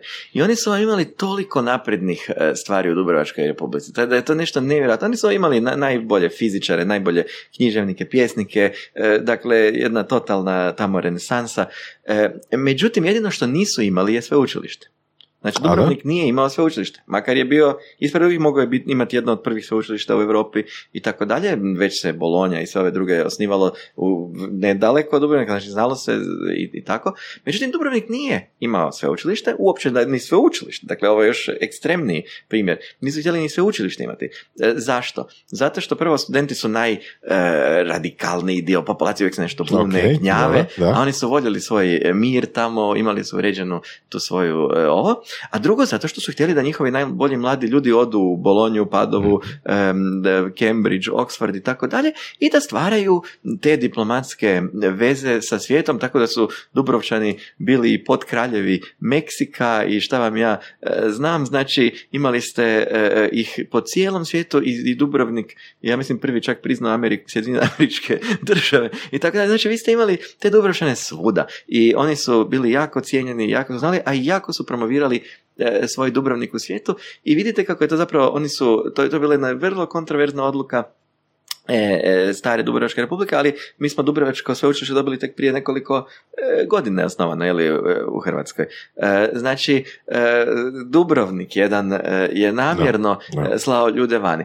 E, a ja vjerujem da, recimo, evo u Hrvatskoj, nažalost, znate, ne možete biti prorok u vlastitom e, selu nikada, tako da imamo jako puno, jako, jako puno dobrih ljudi mi u Hrvatskoj. Znači, e, možda ako nam sveučilišta nisu na vrhu svjetskih lista, ali to ne znači da mi nemamo fantastičnih se- Apsolutno, Ja se uvijek da. oduševim. Ja, ja, kad, ja, ja nikad ne dođem u Hrvatsku da se ne oduševim sa, sa time što ljudi rade. Evo, ne znam, samo u ovom e, boravku e, od nekoliko dana sam se sreo sa toliko apsolutno nevjerojatnih e, ljudi da, da, da mi se vrti e, u glavi. Evo i vas dvojica niste tako loši, moram priznati. E, hvala, hvala. Ali- Dobar kompliment. Ja, to, go, to govori sam zbog piva. Cijeli, je, je, Sad je popio. još, još malo popiti pa će to biti još bolje. Dobro, dobro. Evo, sad, mi se čini to još i bolje. Dobro, dobro. Ovaj, ali, ali mislim da ljudi kod nas ipak cijene nogometaše i znanstvenike kao nekakve, ne znam, e, rijetke ljude koje ipak narod cijeni. Iz jednostavnog razloga što vide na svakom od njih da je to neko ko je došao, ono, prešao granicu s koferom i e, uputio se u svijet e, i pokušao nešto napraviti i nogometaši koliko su uspjeli, su uspjeli znanstvenici isto tako. Znate, vi sad vidite nas 15-ak, 20-ak e, koji su uspjeli se održati, ali na nas 20 vjerojatno dolazi jako, jako puno njih koji su otišli, ali nažalost u određenim tim da. stadijima nisu uspjeli pa su se vratili. Neki su se vratili jer su se htjeli vratiti. Da. Dakle, Naravno, neki su sjajni. Evo, e, baš sam nedavno isto bio sa par sjajnih ljudi koji su se namjerno vratili e, u Hrvatsku i trude se i svaka im čast, e, što je isto sjajno i pohvalno, ali e, kažem, mi- mislim da je pod navodnicima tajna te popularnosti nogometaša i, i znanstvenika u narodu, što ljudi su svjesni da je to, znate, jer na, na sve druge uspjehe u Hrvatskoj se uvijek nekako gleda podozrivo što stoji iza toga, ko stoji iza toga, Mhm. kako se to i tako dalje. Ali ovo, ovo vidite da su ovo individualni rezultati ljudi koji su otišli e, u inozemstvo nadajući se najboljem i da je svako od njih uspio nešto. Jel im- imaš možda neke informacije e, o broju znanstvenika koji se vraća ovdje u odnosu na one koji su uf, i to bi ko- koji su bili koji su koji bi bili razlozi za to? Je li teško se nametnuti u nekom uh, Ima jako. novom okruženju ili Mm, ima jako, jako, jako puno razloga zašto se ljudi vraćaju. Ja, ja nemam podatke, to bi trebalo pratiti Ministarstvo znanosti, vjerojatno. Mm. E, sjećam se da su bile i inicijative da se mm, znanstvenici vraćaju, sigurno postoji nekakve potpore, Mhm. e, povratu znanstvenika, čak i neki programi su utemeljeni tome, ali ne vra- mislim ljudi će se, vra- ako će se htjeti vratiti, će se vratiti i bez tih programa, ako neće, e, neće. Mada se i tu može napraviti jedna e, kampanja, recimo Kina vam trenutno, Kina vam trenutno ima program gdje svakom svom znanstveniku koji je otišao iz Kine da na nekom stranom sveučilištu doktorira, iako je to jedno od vodećih recimo 30 sveučilišta, Kina vam njima daje 350 tisuća eura va- na, uplaćuje im na račun e, samo da imaju. E, e, ali nakon toga se vraćaju imaju plaću isto kao drugi kinezi, znači nije to neka velika plaća, ali im daje 350 tisuća i sad oni mogu s time ili kupiti stan i auto, ili mogu osnovati svoju kompaniju, ili mogu uložiti u svoja istraživanja, znači e, to, to, to ide do te, i sad kinezi su pametni e, ljudi i, i čuo sam čak za neke primjere gdje e, bračni paravi koji su se upoznali na Cambridge, na Oxfordu i onda sad čuli za tu priliku, da se namjerno razvedu kako bi mogli dobiti dve te e, stipendije i dobiti 700 tisuća eura i onda se opet e, ožene. Dakle, dakle, do tih krajnosti ide to. Ali recimo vidite, Kina ima jedan strašan program E, povratka svojih znanstvenika koji tekako dobro funkcionira e, i ona se strahovito brzo razvija i sad znanstveno sustiže e, čak i Ameriku. Znači Kina sad već polako pretiče Evropsku uniju u znanosti i tehnologiji i sustiže čak i puše za vrat. Americi je bilo neza, nezamislivo. A kod nas, evo ja sad mogu ući u mnoge razloge zašto se mm. naši ljudi vraćaju. Neki će se vratiti zbog toga, pardon, samo da, da, da zanima, na, na, kraju, na kraju uvijek, uvijek krenemo u neku digresiju pa ne odgovorim odgovorim na ono što ste me zbilja pitali. Znači, kod nas, zašto se ljudi vraćaju? To, to bi trebalo demistificirati. Znači, jedna, jedan je razlog da su otišli da jednostavno na nekim od tih stepenica nisu e, uspjeli. Međutim, onda još uvijek oni mogu tamo ostati, oženiti se, udati se i e, naći se u nečemu drugom. Znači, ne mora to biti e, razlog povratka. Jedan od razloga e, povratka može biti jednostavno susret s realnošću te emigracije. Jer čak i neki naši izuzetno uspješni znanstvenici i znanstvenici su se zadnjih godina e, vratili. Znači, ljudi odlaze u to inozemstvo danas, ali ne shvaćaju da je tamo već toliko sve prezasićeno. E, kad sam se ja rodio 71. godine, e, na svijetu je bilo 3,5 milijarde ljudi, ali među njima vam je većina živjela na nekakvim selima Kine, e, Indije i tako da nisu bili ni pismeni. Danas je duplo više ljudi, danas je preko 7 milijardi ljudi na svijetu, ali oni više nisu isključeni iz ideja i znanja. Oni danas vam i u Africi, što su siromašniji, to imaju više mobitela.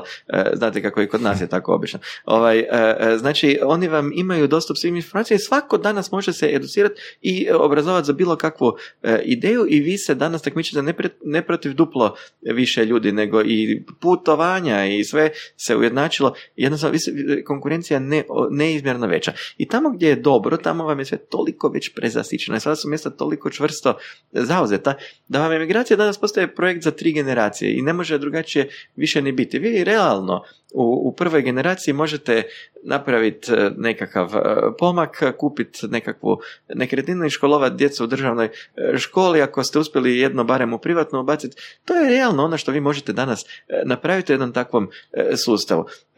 Onda u drugoj generaciji ta djeca možda mogu postati, završiti nekakve vrhunska fakultete, pa, pa onda iznjedriti treću generaciju i platiti im nekakvo vrhunsko školovanje i tek ta djeca treće generacije onda se mogu povezati sa onom djecom koja će imati ove startupe jednog dana i, e, ili, ili će sami napraviti neki e, svoj, pa će znati kako se to sve radi. Znači, vi morate danas kad idete u znati da je to projekt za, za tri generacije i da zapravo E, nijedna od tih generacija u tih sto godina ne smije ništa, e, nikakvu tragediju doživjeti, mm. nikakvu bolest doživjeti, ne smije ništa zeznut, nikakve loše izbore, da bi onda ta treća generacija zbilja dobro... E, znači, to je, ideš, za, ideš zbog unuka.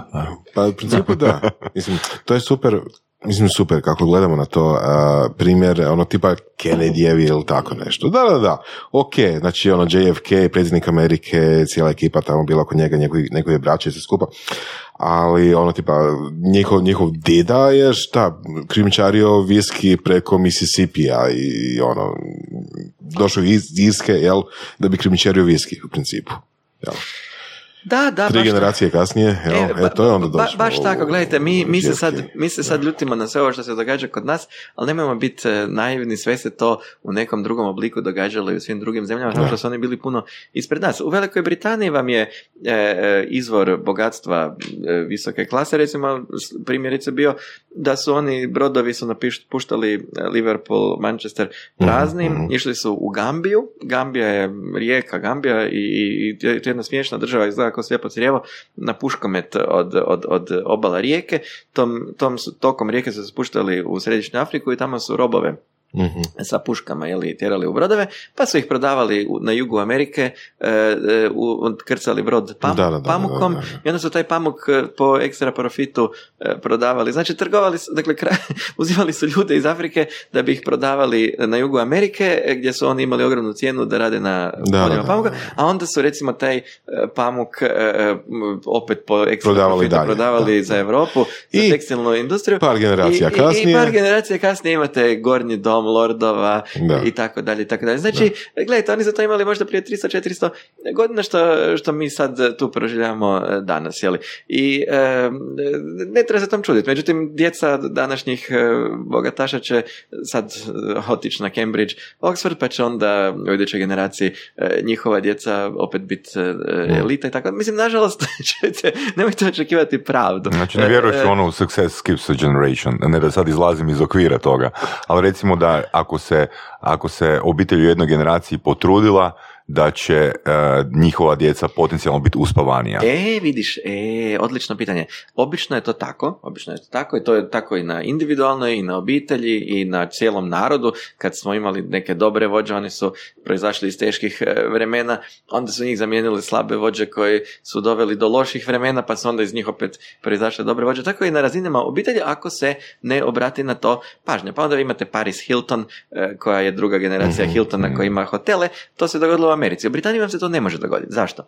Zato jer su Britanci toga postali svjesni vrlo rano i ta britanska high class ona si je, dakle u Britaniji nemate dva sustava školovanja, samo državni i privatni. Imate jedan treći koji ne postoji obično drugdje, a to je onaj pub, to je najsveće, zovu se public schools, Da, ali su sve samo ne, da. sve su samo ne public schools, znači jedan Eton i tako dalje, jedan Fettes College u ovom. To su one škole tipa škole Harrya Pottera gdje vi dijete sa četiri i pol godine jednostavno ostavite kao e, paket e, pred vratima e, škole I izađe premijer nakon 20 godina. Izađe premijer nakon 20 godina. Znači, on se tamo, on se tamo druži samo sa sebi e, sličnima i znate, i oni se onda raspoznaju, oni točno znaju koje čarape se nose na koje odijelo, kako se to zove, na koji način, što zavrnut, što potvrknut, kakva manšeta i tako dalje. I oni se na taj način jednostavno tamo 12 godina druže u osnovnoj i srednjoj e, školi i čujte, ako je neko onda sposoban kroz tu školu, on će postati e, premijer vremenom, a neko drugi će biti čuvar državnog pečata, ali neće biti gladan e, kruha, jeli?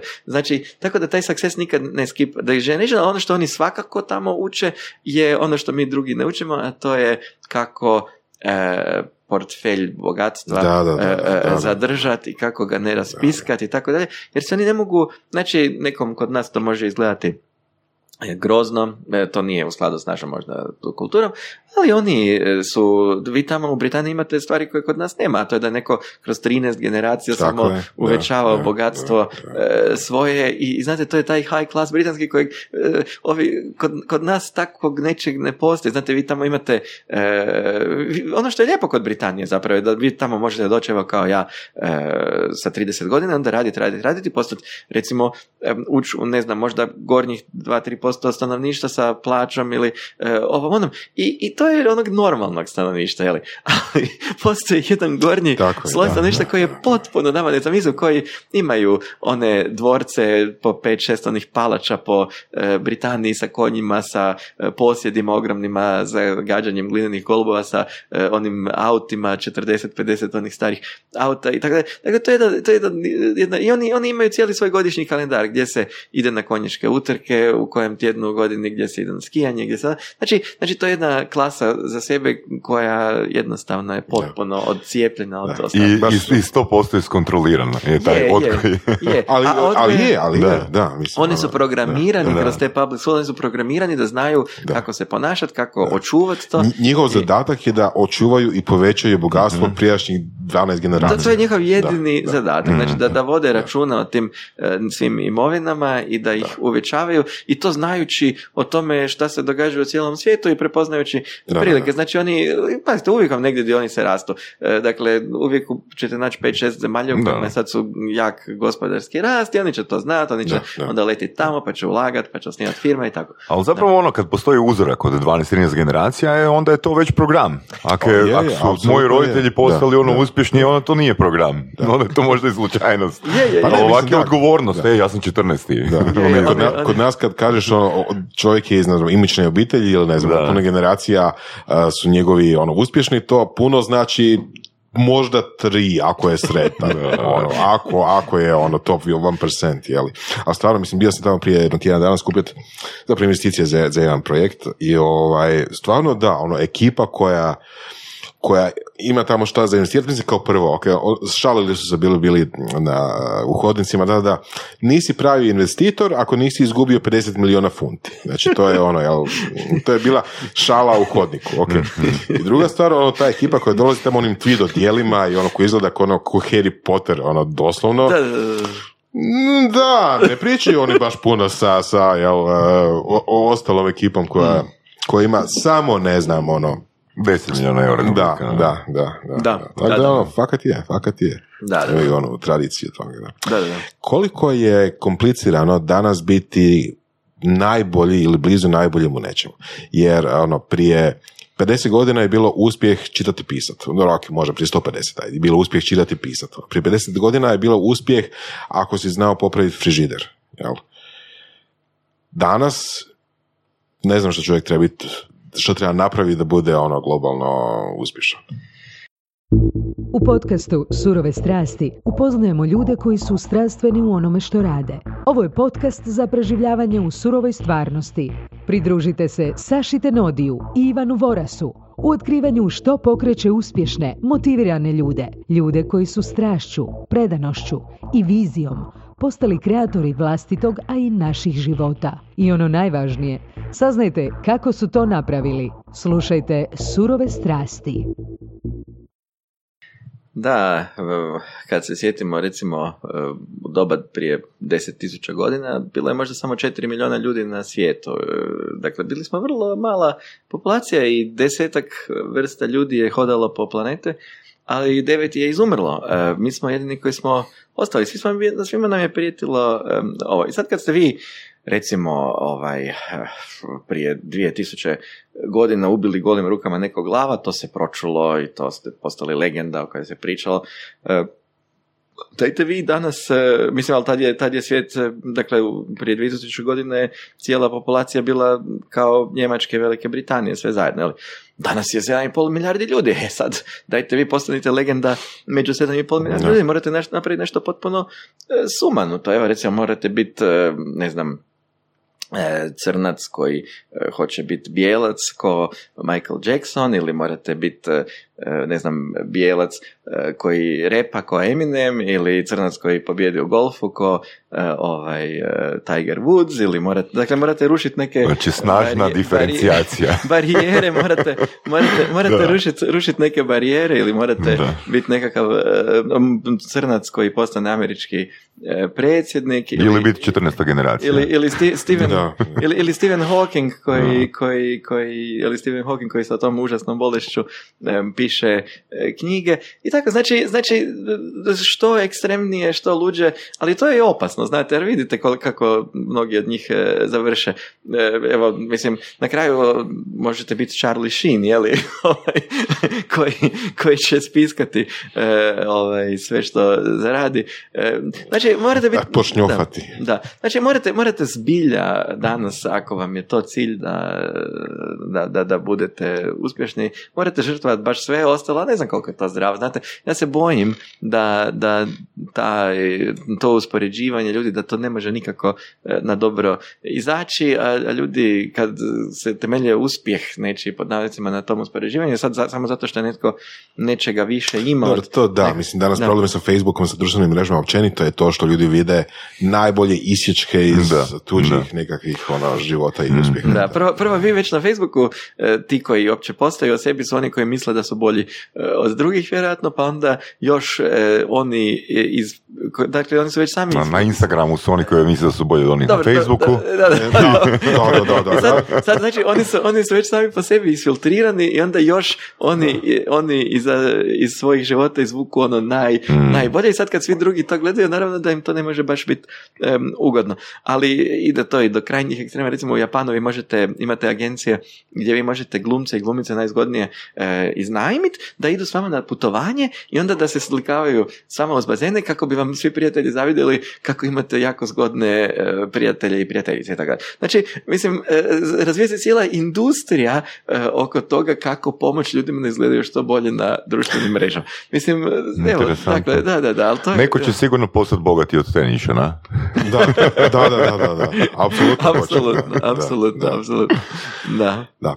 Uh, još, još jedna stvar, uh, slična tema, ali malo možda drugačija. Um, što danas u praksi znači biti znanstvenik? Ok, znam da većina moje obitelji otprilike kad kaže znanstvenik misli Nikola Tesla. I on, ne znam, Nikola Tesla, Einstein, eventualno možda neko je čuo za Njutna, eventualno neko možda čuo za, ne znam, ono, um, kog je još bio možda, da, Evo, vidite, teško je, teško, je, teško, je, teško je nabrojati pet ljudi koji su globalno, ok, Stephen Hawking, njega smo spomenuli već mm prije, ali poanta je, to je nekakav arhetip jednog čovjeka koji radi, ne znam, u svom podrumu, u svojoj garaži, u svom laboratoriju, ne znam, od jutra do mraka, ne znam, ono, neobrijan je, nepočešljan, solo sve sam napravi i onda, ne znam, dobije Nobelovu nagradu ili nekoliko njih ili tako nešto i to je znanstvenik.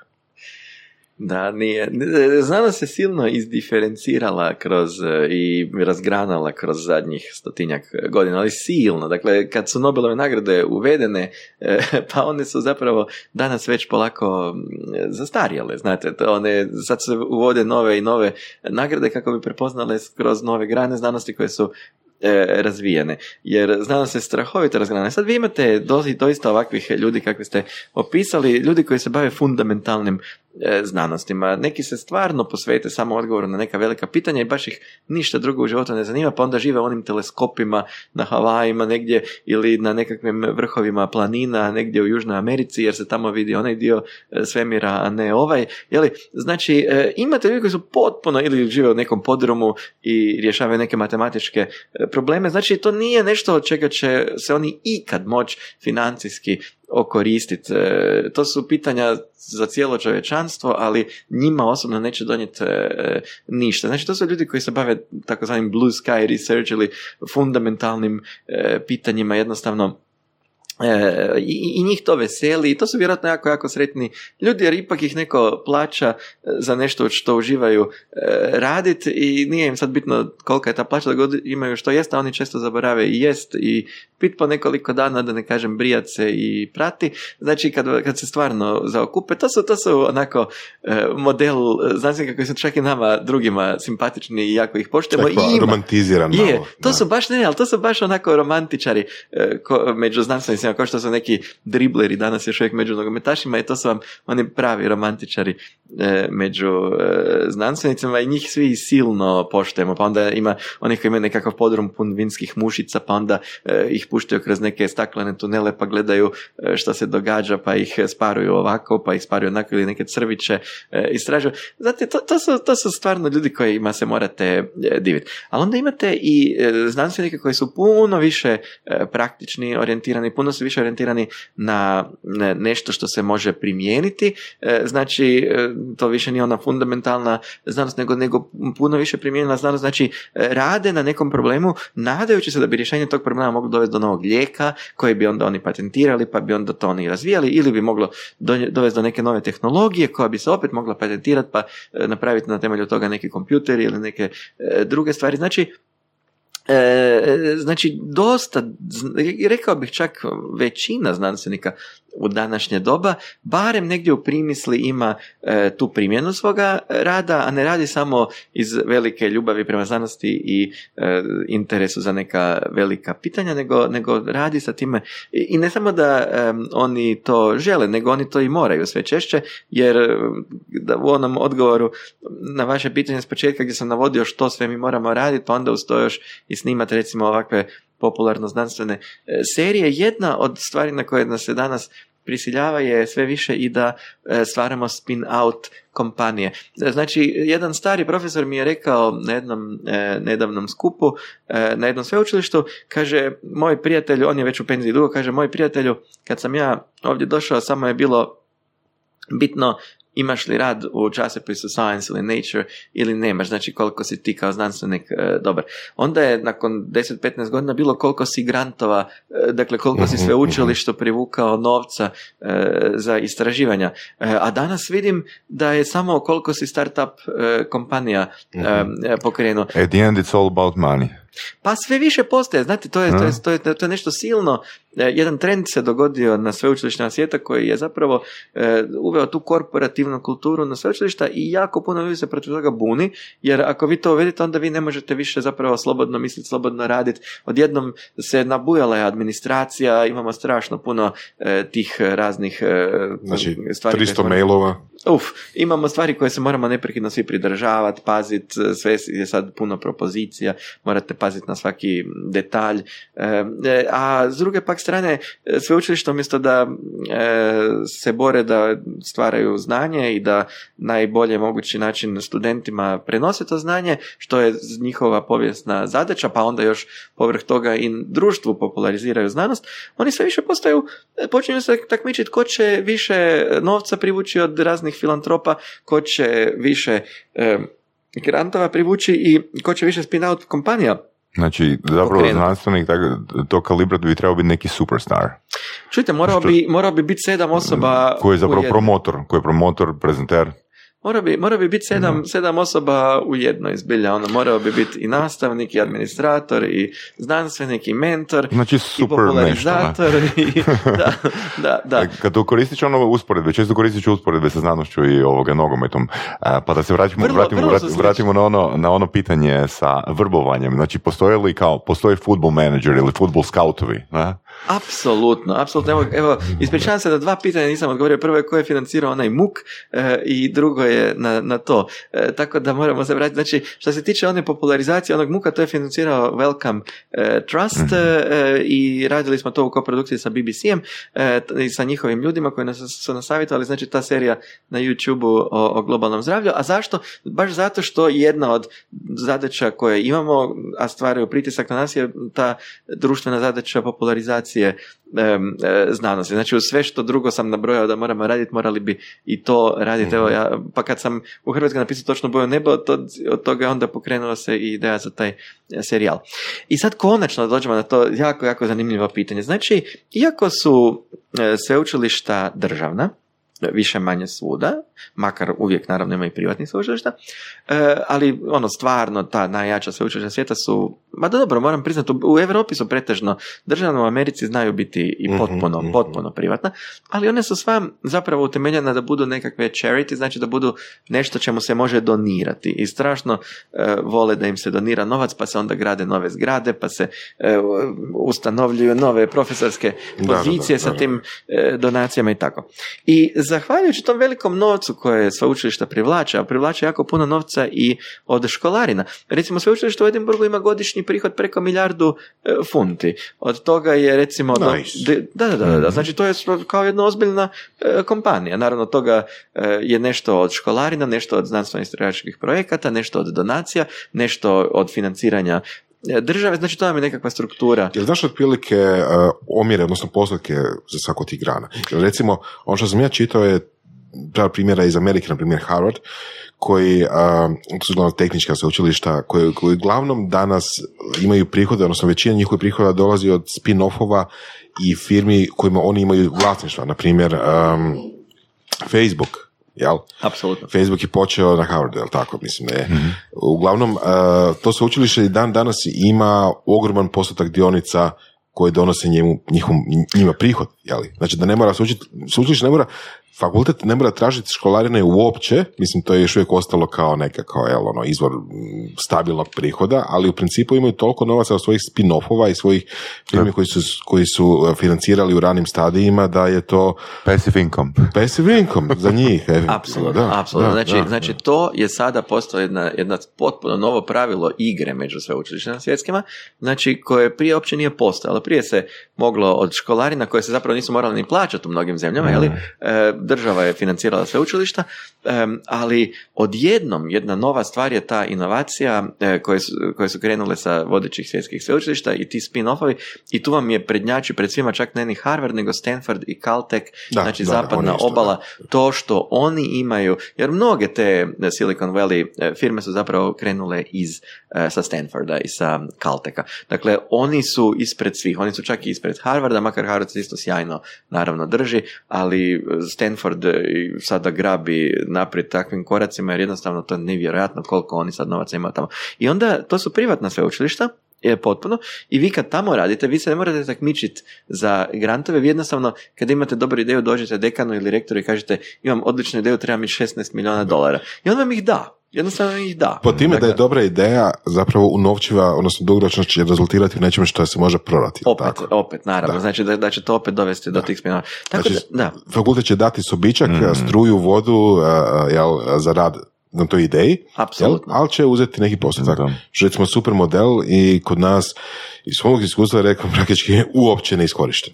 Ne, kod nas nažalost smo jako, mada kažem, kod nas postoje načelno ti programi, bikro program, ako ste čuli je trebao biti za te poduzetništvo sa sve učilište i tako dalje, ali mislim, gledajte, to je kod nas sve, e, ma, meni je uvijek se sjetim što je e, moj dragi prijatelj Nenad Bakić e, napisao na temu tih, tih e, takvih pokušaja u Hrvatskoj, kako je to cargo kult. Vi ste imali, vi ste imali ovaj, u, u, u, Tihom oceanu tokom drugog svjetskog rata su sljetali avioni, što japanski, što američki, a onda tamo plemena nisu znala šta se događa, nisu bila jezična barijera, oni su mislili da su to bogovi.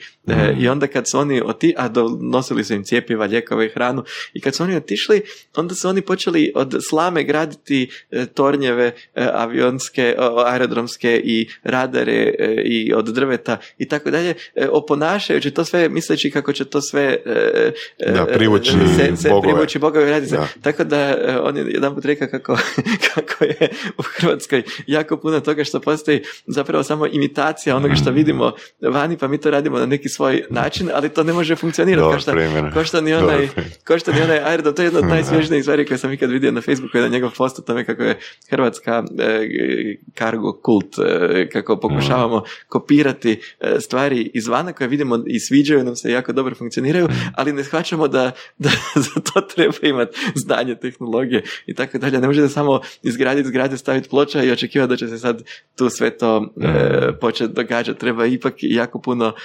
znanja i ljudi koji su u stanju nešto napraviti.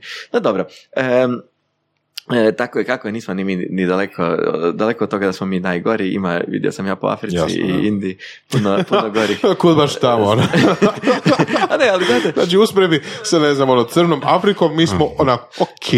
Ne, ne, ali, ali, ali doista, doista nismo mi tako loši kako ljudi misle, to je ono što je tragično meni, jer, znate, većina naše braće i sestara danas na ovom planetu s kojima e, ih dijelimo, zapravo žive u puno, puno, puno gorim uvjetima i mm. zemljama nego što mi živimo. Ja bih rekao da smo još uvijek u, u gornjoj trećini e, kad čovjek obiđa baš cijeli svijet i shvati koliko ljudi živi u jednom Pakistanu, u jednoj Indoneziji, na Filipinima, to su sve stotine e, milijuna ljudi u Indiji, Bangladeš ima 160-170 milijuna ljudi. Znači, e, mislim, dakle, a da ne spominjamo Indiju, Kinu i sve ostalo, znači, nismo mi tako loši kako, kako ljudi ovdje misle. Percipire, ne, indeks sreća. Ne, ne, nismo.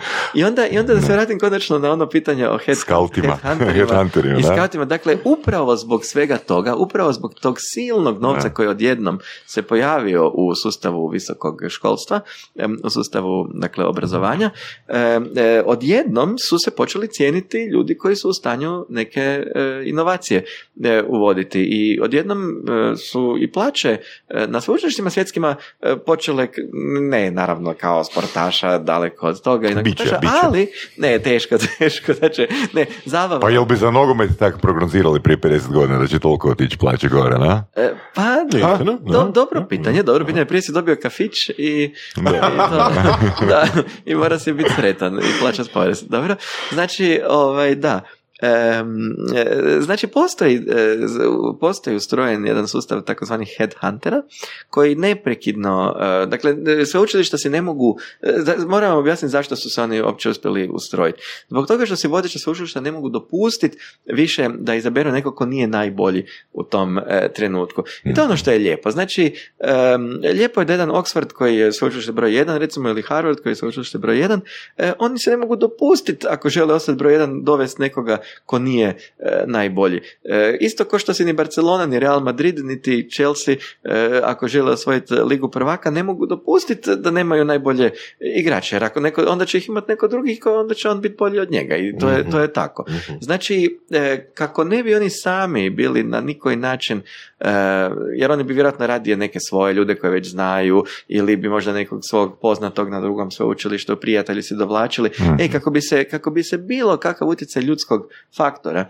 isključio e, od onih koji su već tamo e, na izbor e, svojih suradnika, jer to nužno vodi u negativnu selekciju. Znate, to uvijek, ako će ljudi sami koji tamo rade si birat kog će si dovlačiti, onda će neko dovesti nekog kog već pozna, s kojim već dugo surađuje s drugog sveučilišta, jer mu je to spretnije. Ali da li taj baš najbolji, nije nužno. Jeli? I onda su oni jednostavno, kad god utemeljuju ili upošljavaju neku zbilja ozbiljniju poziciju, znači od čak i vodećih profesora pa do šefova centara, direktora, dekana, e, prorektora i rektora, e tu oni jednostavno prepuste stvar u ruke headhuntera i onda headhunteri imaju svoje ovaj, te tablice, oni imaju svoje algoritme, oni onda traže, e, točno znaju gdje bi se mogli kriti ljudi, analiziraju sve e, u zadnjih 5 do 10 godina znanstvene članke od raznih ljudi u tom području, e, analiziraju njihove životopise, pa ih kontaktiraju sa e-mailom na početku, pa počne razgovarati, pa onda idu runde pregovora, psiholoških testiranja,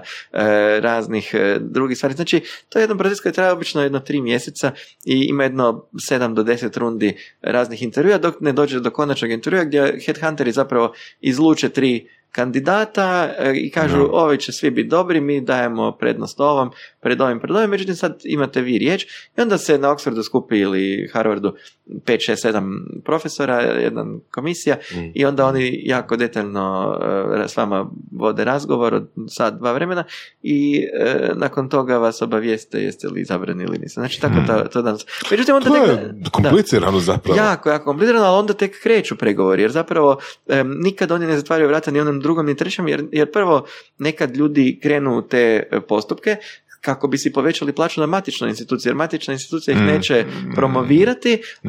ali ako sam ja u Edinburghu kažem da mi je Oxford ponudio da budem nešto više za veću plaću, onda će mi Edinburgh odmah e, povećati e, plaću i to još na više kako ne bi otišao na e, konkurentsko sveučilište. Mnogi, mnogi uđu u te headhunting ove procese. Jel postoji specijalizirana ne znam, headhunting, ne znam, agencija za znanstvenike, baš ono... Apsolutno, apsolutno, postoji ih nekoliko, znači postoji Kao nekoliko na razini svijeta ili nekoliko u svakom gradu gdje postoji sveučilište? Ne, ne, na, na, razini svijeta, na razini svijeta. Jer gledajte vi sad jedna stvar, jedna stvar koja nije ljudima jasna, ma nije ni meni bila jasna do nedavno, jest da vi ako imate sto vodećih svjetskih sveučilišta trenutno, sto, jeli, hmm. e, gledajte, već oni e, od 50. do 100.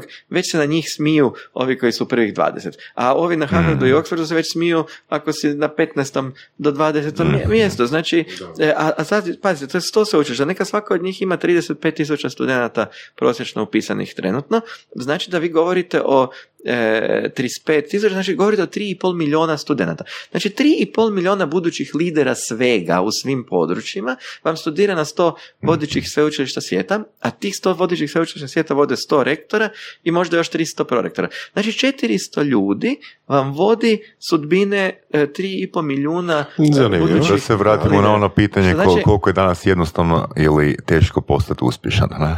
Da. da. Što znači da, pazite, znači da, znači da vrlo, vrlo malo, vrlo mali, nevjerojatno malen broj ljudi brine o e, funkcioniranju e, sto vodećih svjetskih sveučilišta na kojima studira 3,5 milijuna budućih e, lidera u svim mogućim sferama. Jel? Znači, e, velika odgovornost i te, te pozicije se onda ne otvaraju svako malo. Kad neko jedan put postane prorektor ili rektor na nekom vodećem svjetskom sveučilištu, on tamo zasjedne 10-15 godina, oni su i plaćeni puno, puno bolje nego, znači, recimo jedna prorektorska plaća je oko 300 do 400 tisuća dolara američkih, a rektor može zarađivati između milijun i dva milijuna, možda i više dolara godišnje, znate. Ali s druge strane nije vam to baš, taj posao isto nije za svakoga. E, e, ono što je najvažnija e, zadaća onda je da zapravo vi sa svojom prisutnošću, vi, vi, vi prvo svaki dan morate sjediti od jutra do mraka na raznim događajima na sveučilištu. A za svaki sat e, e, vremena u vašem tjednu e, vas pozove barem pet, šest ljudi da želi da im dođete. Znači vi sa svojom... to je usporedivo sa nekakvom velikom firmom, jel tako recimo? Na čelu, ne znam, ne, neke firme tipa Google, Facebooka, IBM-a ima isti, isti način života, jel? U, u jednom je samo razlika. Znači, znači vrlo sličan imate pravo u, u tome kako mu dam protiče. Znači oni sa svom prisutnošću ukazuje ja stojim iza ovoga, ja stojim iza onoga Međutim, to znači da se vi za svaki dan morate pripremiti da održite jedan kratak uvodni govor, pa ćete to biti iz geologije u, os, u 9 ujutro, onda iz botanike u 10 ujutro, pa iz fizike u 11 ujutro. Znači, za svaki dan doslovce vi morate pripremiti govor o toj temi, a onda na večer kad to sve završi, bježite jer morate biti na nekoj večeri sa nekim milijarderima i e, moliti da ulože e, novac u vaše sveučilište. I tako svaki dan. Znači, to je posao koji je silno plaćen, ali to nije baš posao kojeg bi mnogi ljudi voljeli e, raditi. Jeli? A i prorektori rješavaju sve moguće probleme koje se nakupe na sveučilištu, a nisu ih riješili ovi na nižim razinama. Znači, ako nešto dođe do prorektora, to znači da je to stvarno neko, ne znam, ubojstvo ili nesretni slučaj ili ovako nešto gdje sad sveučilište ili, ili optužba za plagijat ili ovako nešto gdje onda se mora to po sudovima vući i to, kažem, to jesu jako, jako dobro plaćeni poslovi, ali zapravo su jako e, odgovorni poslovi jer morate s jedne strane sveučilište štititi od raznih problema i ugled njegov čuvati, a s druge strane e, morate stalno žicat e, novce i, i, i morate znat sve o svemu i nešto moći reći i sjediti tamo i slušati. Eto, tako da, da, nije za svakoga, zato je dobro plaćeno jer ne želi baš to svako raditi. Eto. Evo, meni se više sviđa ovaj posao headhuntera, na? je, ono što sam ti rekao, recimo da, da li postoji, još uvijek nismo dobili odgovor na to pitanje, a sad vjerojatno znači da ne, da li postoje menadžeri za znanstvenike, onak, jele, ako imaš uh, nogometaša koji Kao ima talent, svog... talent uh, scientist uh, agency, tako da, nešto. recimo, da, da tako da, nešto, znači imaš menadžer za nogometaša i sad ne znam, on njima ugovara... Ima portfolio, ne? Da, da, kemija, fizika, me prirodne znanosti, portfolio sa 170 znanstvenika koje zastupa. Ne, ali da, da, e, zapravo da, postoji, postoji i u svakoj headhunting, znači, ali samo što ih imate više. Zašto? Zato jer, e, znači, imate, e, imate u svakoj headhunting agenciji koja bi mogla dobiti od sveučilišta ponudu, imate jednog svog menadžera koji brine o vama. Znači, kad, i on kad vas je prvi put regrutirao, pa onda ako niste ili čak ako jeste preuzeli e, posao, on nastavlja biti vaš menadžer i on vas stalno bombardira sa novim mogućnostima gdje je mm. njegova headhunting agencija dobila od sveučilišta povjerenje da nekoga, da vodi taj proces. Znači, jer sveučilište se obično obrati samo jednoj agenciji i onda oni dobiju kao naknadu recimo možda godišnju plaću za prvu godinu još e, kao naknadu, što znači da mogu ako, ako je sveučilište zadovoljno sa, sa time kog, kog su im izabrali, dobit će oni kao naknadu jedan fini bonus. Da, da, da. Ba, baš interesantno, evo. Ne, ne, ja sam baš mind blown ono, sa ovim informacijama. Da. Sve ide, ono, at the end it's all about money, sve je business, don't follow your dream, follow the green. ok, kako onda znanstvenici prežive u takvom okruženju koje je ono, all about the money? Pa mnogi ne prežive, evo, da. okay. ali, ali, ne, mnogi se ljute, mnogima to ne paše, mnogi, mnogi su isfrustrirani, ali gledajte, to kad očekujete nekakvu pravdu, nema, nema pravde, pravda nije stabilna stvar u prirodi, mislim, tu se samo na ovoj planeti neko nekog jeo, komu ništa nije skrivio i mi danas jedemo sve te životinje, nisam ništa e, skrivila. Kako je, dakle, pravda je nestabilna i jednostavno morate izvući najbolje e, iz, iz, iz, svega što vas snađe i to je sve što možete napraviti. A e, pravdu nemojte očekivati, e, mm. jer, jer ja vidim kako, pogotovo u Hrvatskoj, kako ljudi misle da time što su se rodili su stekli pravo na pravdu, pravo na socijalnu zaštitu, na zdravstvenu zaštitu, na obrazovanje, na ovo, na ono, dakle da to sve time što su se rodili i postoje, e, bi im trebalo biti e, Bogom dano. Tako i znanstvenici misle da zato što su oni tako e, dobri misle sami o sebi kako rade dobre stvari, da bi sad to trebao neko nagraditi. Tako valjda misle i e, slikari i kipari i crtači stripova i tako dalje. Tako dalje, što je zapravo jako sve dobro što oni rade. Međutim, ako nemate publiku, za to... marketing, konkretno, da. Ovoga, znači ne vjeruješ u ono koliko daš, toliko dobiješ ili ako radiš predano doći će... Ma gledajte, može doći i ne mora, znate, ono, to je... Ako nemaš marketing. E, ma ako ne, da, mar- agenta. agenta. To, to, te, te stvari sigurno da puno, marketing je puno, puno važnije nego što itko e, misli, to, sam, to, to, to je jedno... Jel sad s knjigom, jel tako? Ono koliko moraš predavati, koliko želiš ili imaš, ima potrebe za tim da održiš XY predavanja, da se i knjiga u, u konačnici ispromovira, da dođe do svoje publike, jel ma, tako? da, sad kad već te knjiga postaje, sad sam, sad sam ušao u jednu seriju seriju i e, kažem, rekao sam da mi je već neugodno bilo nakon te prve knjige, e, ali zamislite sad jednu drugu stvar. Znači, da sam ja tu knjigu napisao prije nego što je za mene hrvatska javnost doznala, nitko ne bi kupio niti hmm. e, primjerak. Da se, ja, da se nije prošlo da sam ja nekakav akademik postao u Britaniji sa 44 godine i da sad to nije ljudima bilo interesantno što sad ja imam to za reći, niko ne bi kupio tu knjigu. Znači, ono što je tragično je što, kako je napisao jedan guru financija, e, da je u Singapuru u jednom hotelu bio u lobiju sa jednom briljantnom mladom e, studenticom književnosti u Singapuru koja mu je rekla pa ja sam napisala najljepšu i najbolju knjigu, a niko nije kupio nijedan primjer. Kaže, kaže, kaže, kaže on, e, dakle, njoj, pa dobro, jel ti želiš biti best writing author ili best selling author? kaže, pa ja, ja, želim, ja želim, kaže, pa ja bih htjela biti best selling author, da, da svi uživaju u tome što sam ja napisala. Kaže, pa onda e, zaboravi na pisanje i posveti se prodaji, jeli? E, a to uključuje sve što uključuje. Kaže, ne, ne, I sad vjerojatno mnogi romani se napišu i ne budu nikad objavljeni, ali ovi koji se objave, mnogi završe na nekoj polici i zašto bi ih itko e, kupio? Pa tolike knjige se stalno neprekidno pišu. Ako završu na polici, ako, ako uopće, uopće završe na policama. Na polici, kamo li u izlogu. Da, da. Tako da, kažu, nešto se procjenjuje da ako, ne znam, od tisuću napisanih romana samo jedan se uopće objavi, a onda od tisuću mm. objavljenih samo jedan uopće isplati svoje postojanje. Znači imate šansu jedan na milijun sa nekakvom knjigom e, vratiti uopće u, u Znači knjige ne, nema nikakvog smisla, bolje vam je lutri onda igrati. Nema, nema smisla pisati Aha, knjige ako niste, dakle. ako niste e, stvorili publiku. E, e, a kad ste stvorili publiku, znači ja nisam imao nikakvu publiku prije tih medijskih napisa, nakon medijskih napisa sam odjednom imao publiku. I onda sam mislio, hajde, dobro, ajde, valjda će sto ljudi. ali to je isto nadogradnja, znači ono, pa ono, nakon uh, uh svih postignuća prijašnjih, znači ono još popularizacija, mm. marketing i onda knjiga. I onda je knjiga sjela na sve to. Da, I sad u vakumu se stvorila knjiga.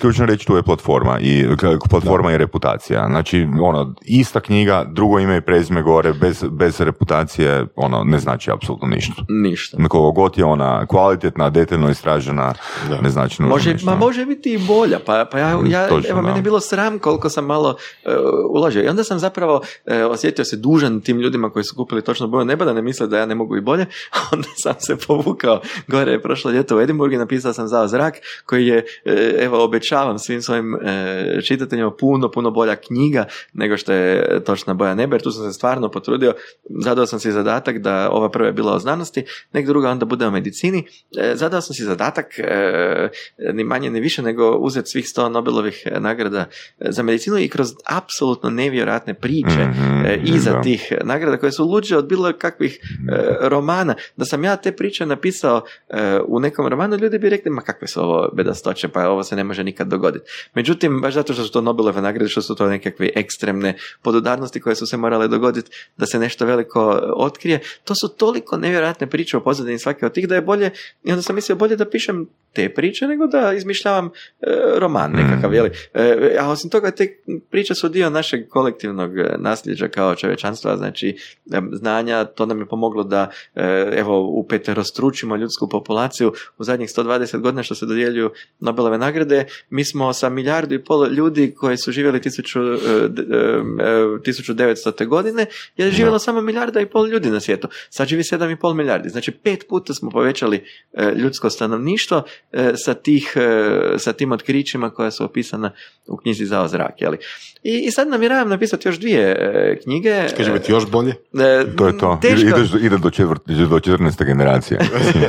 ne, ne, ne. Još, mislim, e, znate šta bi sad, sad, sad kad sam krenuo u tu seriju, sad bi volio izbaciti još dvije e, knjige. Jedna će biti, e, dakle prva knjiga je bila razmišljanja o znanosti, druga je razmišljanja o zdravlju i bolesti. Treća bi trebala biti razmišljanja o prilagodbi u 21. stoljeću, znači kroz seriju osobnih iskustava ili dogodovština ću dati tridesetak lekcija koje sam naučio o tome što mi moramo i kako moramo razmišljati da bi se mogli u 21. stoljeću uopće prilagoditi svim promjenama koje nas e, čekaju. I to na osobnim nekim iskustvima. Tako da će biti jedna najosobnija od ove tri mm. knjige svakako.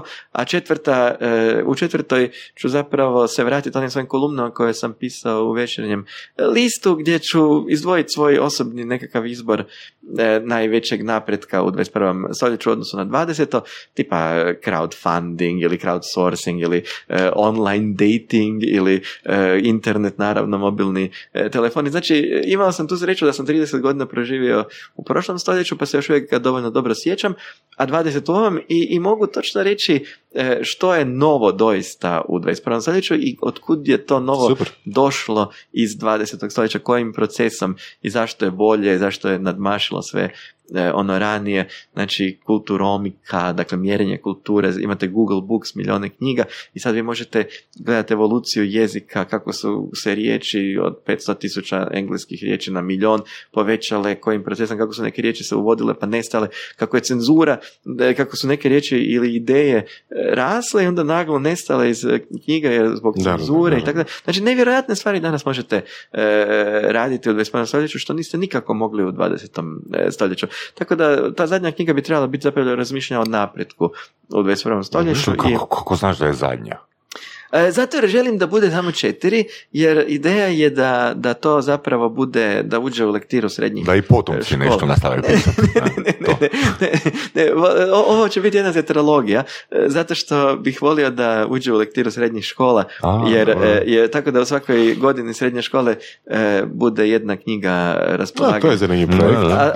ne, ali, ali znate zašto? Zato jer sad kad sam se dao popularizaciju, ja sam sa Facebookom dosegao šest, šest i po tisuća ljudi. Sa onom kolumnom u večernjem listu 40 e, tisuća ljudi. Onda su mi sa HTV-a rekli da ova e, dokumentarna serija da je vidlo je čak i 150 tisuća ljudi, ali to zvuči puno, međutim to nije niti 3% hrvatske populacije. Znači da, da vjerojatno da. 97% ljudi u Hrvatskoj je ostalo potpuno izvan dosega te popularizacije znanosti. A ovih 3% ljudi to su bili oni koji su i onako već bili dobro obrazovani. Znači nisam zapravo napravio ništa e, e, sa svim tim trudom i e, onda sam shvatio da jedino gdje, gdje bi se stvarno moglo napraviti velika razlika kad biste na razini srednjih škola gdje još uvijek svi prisilili ih da na neki način prisilili ih da, da to pročitaju jer bi barem naučili razmišljati o 21. stoljeću i shvatiti od kud to sve dolazi i kud sve okay. to je. Da, da. Pitanje kako popularizirati znanost u 21. stoljeću? Jer danas je doba ono memova, a, Facebooka, Instagrama, znači ono sličica mačaka koje ono se šalju okolo. Užasno teško, užasno teško zato što e, e, nismo više u vremenu kad ste imali dva televizijska programa u cijelom svijetu i onda se e, nedjeljom u dva popodne gledala Formula 1 i cijeli svijet je gledao Formulu 1 i zato su onda i riskirali živote e, ti ljudi, 50% ih je poginulo tokom karijere, zato jer je i nagrada e, bila zbilja jedna svjetska slava. I onda jedan Carl Sagan ili Attenborough, oni su mogli napraviti serije, pa smo onda to svi gledali i mogla se popularizirati znanost doslovce mm s cijeloj populaciji, jer ste, niste mogli izbjeći e, ni Kozmos. Kozmos je bio najgledaniji televizijski program e, svih, e, dugo, dugo kao svih vremena. Jeli?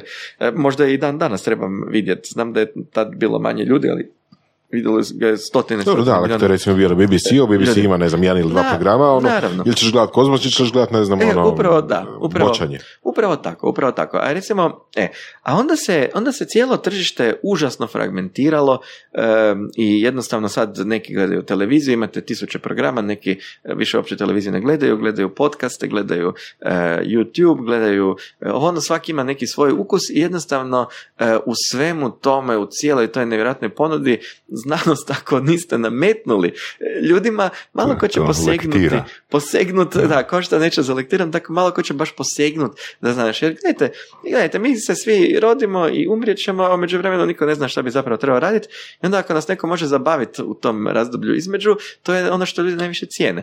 E, mi često se sad zgražamo nad e, e, ovim plaćama direktora banaka, CEO-ovima, ovo od 8 milijuna dolara, 7 milijuna dolara e, godišnje, međutim to su ljudi koji vode kompanije od ponekad 50-100 tisuća zaposlenika u globalnoj e, konkurenciji sa istim takvim firmama e, koji moraju imati ogromno znanje, koji su svi već u 50. godinama jer su morali proći kroz tu kompaniju e, u jedan vrlo labirintični ovako Mhm, e, mhm. put, nije to išlo pravocrtno nego su morali biti u svim sektorima da bi uopće mogli razumjeti firmu i sad su oni nagrađeni 7-8 milijuna dolara i sad ljudi kažu pa kako to mogu toliko dobro, to je puno ali to je smiješno malo prema ne, bilo kojem nogometašu, Da. e, muzičaru, odnosno uspješnom muzičaru, glumcu, e, YouTube e, svjetskoj zvijezdi. Znači, nije čak nikakva stručnost ono što se danas najviše plaća, čak ni na razini velikih kompanija Googlea, Applea, e, banaka. Puno više još od njih zarađuju nogometaši,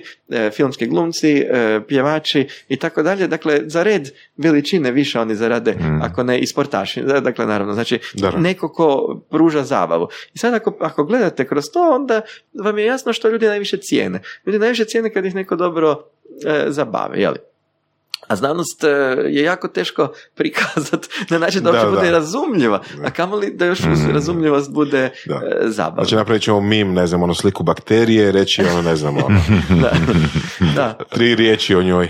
Ne, znate što je problem? Što su stvari doista, ako ih zbilja želite razumjeti, stvari su užasno komplicirane. I, I da bi ih objasnili, ne možete ih objasniti u minuti, ne možete ih objasniti za tri minute, e, a ko će gledat neki filmić dulji od tri minute? Međutim, gledajte, fenomen je ovaj Hašem Al-Gaili, koji je bio tu u Zagrebu, on je na Facebooku sada pretekao i sve nogometaše i e, u Njemač, on, on ima 30 milijuna e, followera, a radi kratke filmiće o, o, gdje prezentira e, neki napredak u znanosti sa vrlo vizualno atraktivnim e, načinom i on je malo po malo, on je jedan e, dječak iz Jemena koji je isto slično kao ja što je, dakle iz Jemena gdje je puno, puno sve gore pobjegao od kuće da bi studirao, pa je na neki sulud način došao u Njemačku, pa je tamo u Njemačkoj bio magistrant, ali zapravo počeo raditi sam te filmiće i stekao 30 milijuna e, followera. Da, Dakle, da, zapravo ono, recept je, treba, ako želimo da se nešto popularizira, treba dodati, a, treba uštrcati zabavu u to. a? Apsolutno, apsolutno. I, I naći pravi medij, znate, naći pravi medij, da li to preko Twittera, preko Facebooka, preko YouTubea, e, znači, ali mora biti zabavno, mora biti zanimljivo, mora zakupiti pažnju. Evo, on je našao e, formulu, on je Carl Sagan e, novaga doba, to je jedan mladi, on je još možda u 20. ili ranim e, 30. on je jedan mladi znanstvenik koji je zapravo završio magisterij e, u Njemačkoj, e, ali tokom toga e, radi te filmiće, sad već zapošljava i e, ljude i on je bio tu u Zagrebu prije nekoliko mjeseci, ja sam o njemu napisao i kolumnu jednu u, u večernjem listu kako je stekao 30, učen, učitelj koji je stekao 30 milijuna učenika po svijetu i smiješno je bilo pratiti e, na njemačkom Facebooku kao top 20 profila kako je jednog po jednog ove nogometaše njemačke Nice. e, reprezentacije preskakao i sad je on uvjerljivo na prvom mjestu sa po broju followera a popularizira znanost. Znači nije znanost neinteresantna ljudima, ali morate naći način kako ćete im je prezentirati. Mhm. Bi se mogao reći vjerojatno za sve teme, jel tako? Ono, Mhm. znači, ono, bez obzira koja je tema, Apsolutno. treba samo znati način ispričati. Da, ali opet uh, uz bitan element zabave. Da, da, da, element. odnosno strasti osobe koja prenosi, jer ako je osoba strastvena, onda se Da, dobro da, zabavlja da, da. i lakše će trigerirati ljude da ju slušaju za nas. Sad je Saša sve rekao, znači imate puno tih kako biti dobar predač, ali, Mhm. ali ako nema entuzijazma i strasti, ma nema, ne možete vi privući ljude. I dobar je primjer ona za lagaonicu u Las Vegasu. E, Moja djeca su Poncho, jedno dve, da, da, da, je, da. meni je Pawn Stars. E, Meni su djeca jedno dve Jesi, godine... jesi rekao porn stars? Ne, ne, pon, pon. Ne, ne, pa to, ja mislim da su oni nazvali, ja mislim da su oni to i tako nazvali da, da, da bude parodija na, na porn star.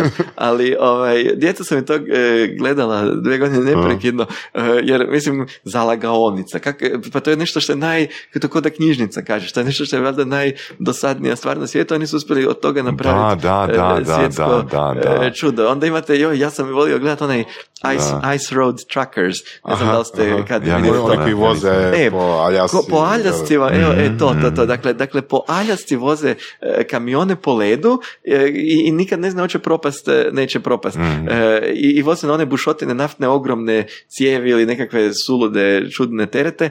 E, i, I dakle, ta emisija kako je napravljena, e, jer prate s ovog vozača i vozači su to po noći, voze bez igdje ičega. Mislim, to, to, da. Odličan primjer, odličan Da, primjer, je, baš to. je, znači, je. ono, vozač kamiona usred ničega po pustinji ili pa po ledu, po Da. nečemu. I sad to gledaju milijoni ljudi. Da, i bude show. Da. Da. Ali neko je osmislio show, neko je Neko je osmislio, neko je osmislio način na koji će se sadržaj prezentirati. E, to. Ali ono što je, ono što bi ja rekao ovoga, recimo za Igora, za generalno ljude koji jesu uspješni u nečemu, pa ću uzeti jedan primjer. Slučajno mi na YouTube naletio jedan spot, ono koji nisam prije vidio, pjesmu znam od prije. A nije mi pjesma nešto super, ali sam vidio da osoba, performerica, fakat uživa. I pjesma mi je bila nebitna, znaš. Da, da. Ono, koliko je osoba strastvena, koliko će biti strastveni ljudi unutar nekog područja, određenog da, da, područja da. koji će ono imat priliku sad pred ljude i e, pokazati svoju strast, odnosno svoju emociju, ono, koliko je to njima u prvom redu napeto, ono, ja mislim da strast može generalno, da, da strast bi može u, u znatno većoj mjeri ono privući ljude koji čak nisu zainteresirani za određenu temu, samo da dopuste ono To tih to. 3, 4, 5 minuta ono biti asocirani, pa možda im se ipak svidi. Da. A možda im se promijeni ono stav, a nije možda to Da, sve da, da. toliko nebitno ili malo manje zanimljivo. Ajmo probati. Da. Ne bi ni. Seganova emisija, Da. ni od Tysona emisija bila toliko zanimljiva da oni sami nemaju ono, taj interes i tu strast. Recimo, Apsolutno. I se gledao na YouTube možda ono Jasona Silvu, Nisam, pozvat ću link. To je, to je po meni lik a, koji, ok, nije on sam po sebi znanstvenik, ali popularizira nekakve ono znanstvene ideje. Uglavnom, malo humanistički, filozofski takvi temi. Ali njegova prezentacija, ono, kad on priča, to je plus naravno ono obrada, zvuk, kamera, jel, ono, Sve je bitno. Sve, sve je bitno, sve je zajedno.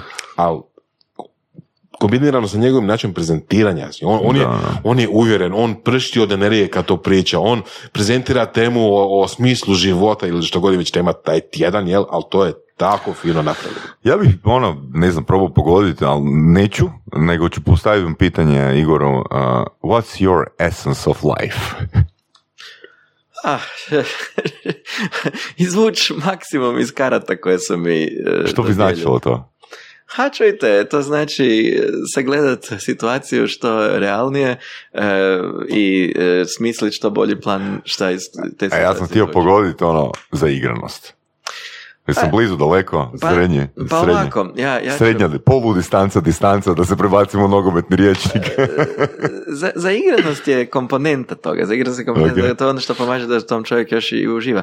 Ali recimo ja e, kad regrutiram ljude, kad ja sam u tim komisijama koje e, ispituju ljude koji će nam se pridružiti, ja im uvijek postavim jedno pitanje na koje se nikako ne mogu pripremiti, a to je opiši sebe sam s jednom jedinom riječi. Znači, i to je, sad oni prođu sve moguće, naravno, te knjige kako na intervju, ono, ali to je pitanje koje uopće nikad ne mogu, e, znači, znati. Jer, gledajte, mi smo svi jako slojeviti, imamo puno svojih dimenzija, ali obično imamo u sebi nešto u srži svoj, dakle, mi smo kao ono lukovica, ali onda kad sve to ogolite, obično imate jednu jedinu stvar koja vam je ipak najvažnija. I onda ako znate sami za sebe koja to stvar jest, onda će vam biti lakše u životu, jer nikad nećete ići protiv sebe samog. Znači bilo koju odluku koju morate e, donijeti, to sam čak pisao i u predgovoru od zlog zraka, ili knjiga, bilo koju odluku koju morate donijeti u životu će vam biti jasno jer samo se podsjetite šta, koja je ta riječ i idete li protiv sebe ili idete u korist. Je li rekao kaktus? E, nije niko rekao do sad kaktus, ali čuo sam apsolutno nevjerojatnih odgovora. Ako imamo tu zao zrak, mogu vam pročitati pročitat neke odgovore jer sam ih ovako baš e, zapamtio. Neke hoću li sad to na brzinu. Evo ga znači imali smo e, sanjar pomagač, natjecatelj, vođa, usamljenik, konzistentan, perfekcionist, kreativac, fokusiran, znatiželjan, duhovan, komplicirana, feniks, hrabar, pionirka, korektorica, hedonist, borac i tako dalje i tako dalje. Znači, ljudi e, e ono, obično se zamisle pa odgovore, e, jer e, i sad važno mi je... A jedna ekskluzivno reci koji su krivi odgovori. ne, ne, ne, ne, pa ne, pa, pa kriv je... Kriv je Šali se, ne, ne, ne, ignoriraj. Ne, ne, ne, kriv je, kriv je odgovor kad čovjek ne zna, jer, jer to znači ako neko ne poznaje samog sebe, onda mi je teže, mm. onda ne zna, onda kako može znati da li on dobar... Poanta je dobiti brz respons, jel? Pa, pa, poanta je, ma ne mora čak ni biti biti e, brz, ali je poanta da bude nekakav e, respons, jer to znači da čovjek ipak sam sebe dovoljno poznaje pa zna šta se mm. upušta. Ako čovjek sam sebe dovoljno e, ne poznaje, onda kako može znati da li je taj posao dobar za njega ili nije. Znači, od svih znanja najvažnije je da najprije upoznamo samoga sebe. Ja, kad bih onda, dakle, što je srž moga života, to je slično zapravo pitanje kao kad ja pitam njih da se opišu u jednoj riječi i mislim ja često razmišljam o sebi kao kreativcu, da, da mi je ipak najvažnije da mogu biti kreativan, a nekad i kao takmičaru da mi je, da jako volim e, dakle, izvući e, maksimum i biti konkurentan, e, ali evo sad, e, dakle, vjerojatno čak, znači na nekakav kreativni takmičar, odnosno volim takmičenja e, u kojima e, morate na kreativan način e, stvarati razliku u odnosu na druge. To je nešto što u čemu uživam i onda ta zaigranost dolazi najviše do izražaja. Najviše se volim igrati sa smišljanjem kako da moj tim okay. nadmudri. Jednom riječju? Da, jednom riječju. Ha. Kretničar. Kreativni takmičar, da? Kretničar. da, za, za igrani kreativni takmičar. Da, da. Pazi, pazi na broj riječi. A daj nam reci, molim te, a, sinonim, svoj sinonim za riječ konkurencija. Spomenuo si nekog puta konkurenciju. Brzo, brzo, brzo, brzo. A ne znam, sve konkurencija je meni ono, toliko fundamentalan pojam da mi ne može ga ništa drugo uh, nadomjestiti. Konkurencija je baš nešto u čemu ja živim cijeli svoj život. Znači, uh, sve u čemu sam ikad... Ok, prvi pojam do konkurencije, ispod, niže rangiran.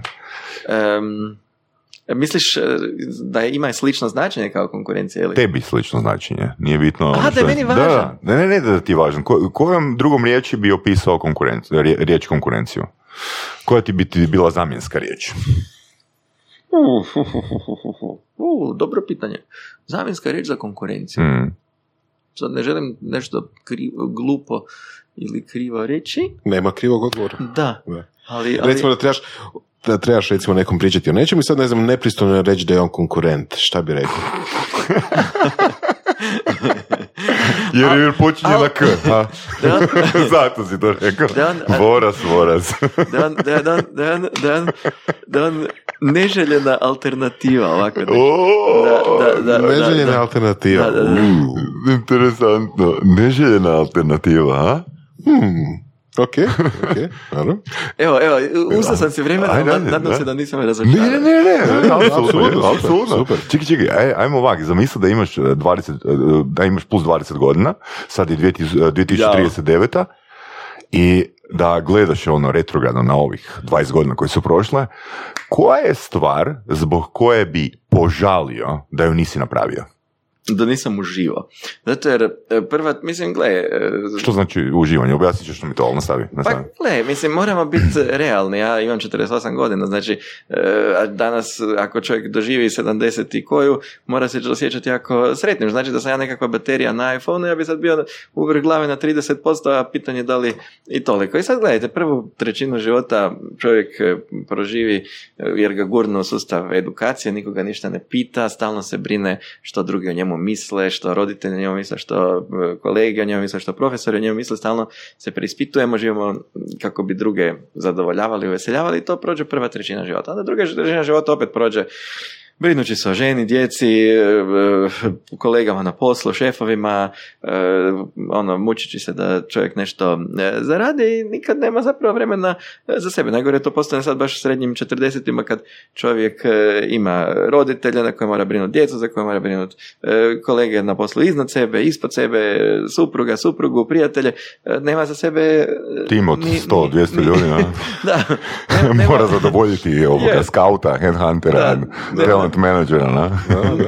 ne, ne, ne, ba, nema, da pače, nemate za sebe samoga ni sekunde. Kaže da je zadovoljstvo života jedna ovako u krivolja da se najsretniji kad se dijete, onda sve to bude sve gore do, do, do srednjih 40 i tek kad onda se počnete izlačiti svega kad postanete šef na poslu, kad e, djeca odrastu, kad e, roditelje strpate u staračke e, domove i tako dalje, tek onda čovjek može malo doći do zraka i onda opet postaje sve, sve sretniji, jeli. Tako da, eto, E, sad ono, odrađene su te dvije trećine života u kojima je sve trebalo hmm. E, odraditi onako kako su drugi e, očekivali ili je trebalo misliti za, na, na druge. A sad bi bilo jako lijepo barem onda u toj zadnjem dijelu koji je već nažalost počeo, je li bar malo i uživat. E, tako da evo, pa evo ga, tu su surovim strastima, ne? Pa evo, ne, ne, ne, ne, bi došao da nisam mislio da ću, da ću evo, uživati. Evo, dobio sam pivo. Slušaj, slušaj, Igore, ajde pokušaj naći što brže moguće zamjensku riječ za budućnost, za riječ budućnost. Svoju. Um, svoju ili opet? Da, da, da, svoju a svoju to je e, lako Woody Allen, to je ono, on mi prvi pada na pamet.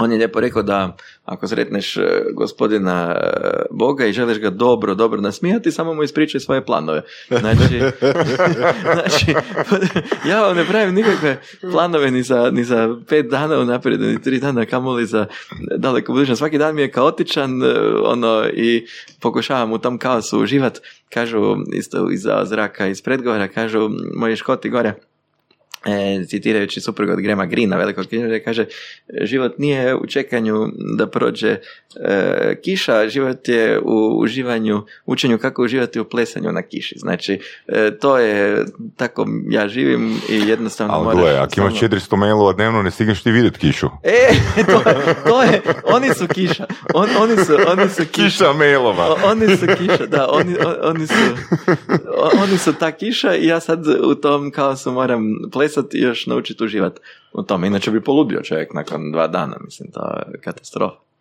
Da. Znači, uh, sljedećih 20 godina kažeš uživanje, jel? Znači ono, Ma, koliko, veliki, uh, koliko veliki crveni auto ćeš kupiti? ja već 8, 7, 8 godina ne vozim.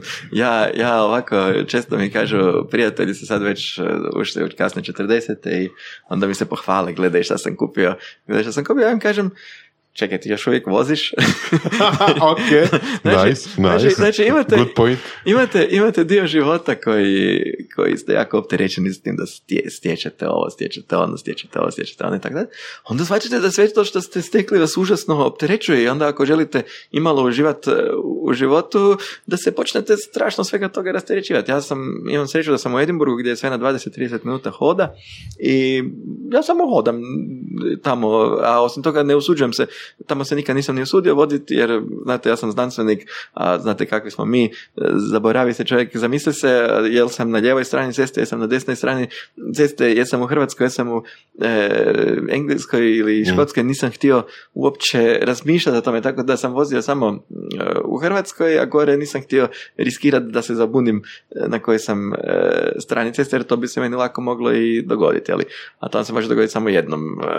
da, tako da, ovaj, E, e, tako da onda bolje da, bolje da, mislio sam bolje da ne, ne, ne zafrkavam se s time.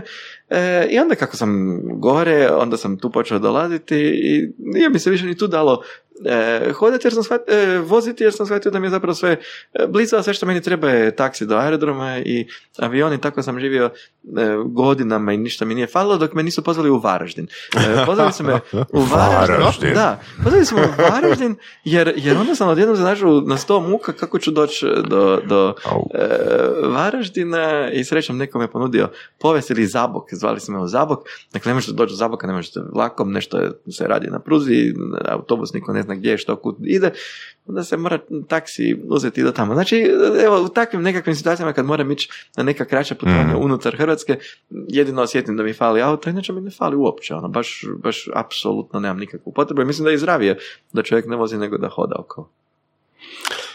Kad smo već kod auta, što misliš, odnosno o prijevoznim sredstvima općenito, što misliš o trendu automatizacije, odnosno zamjeni prvenstveno na, za početak prometa, je li sa automatiziranim vozilima, a kasnije i općenito robotizaciji?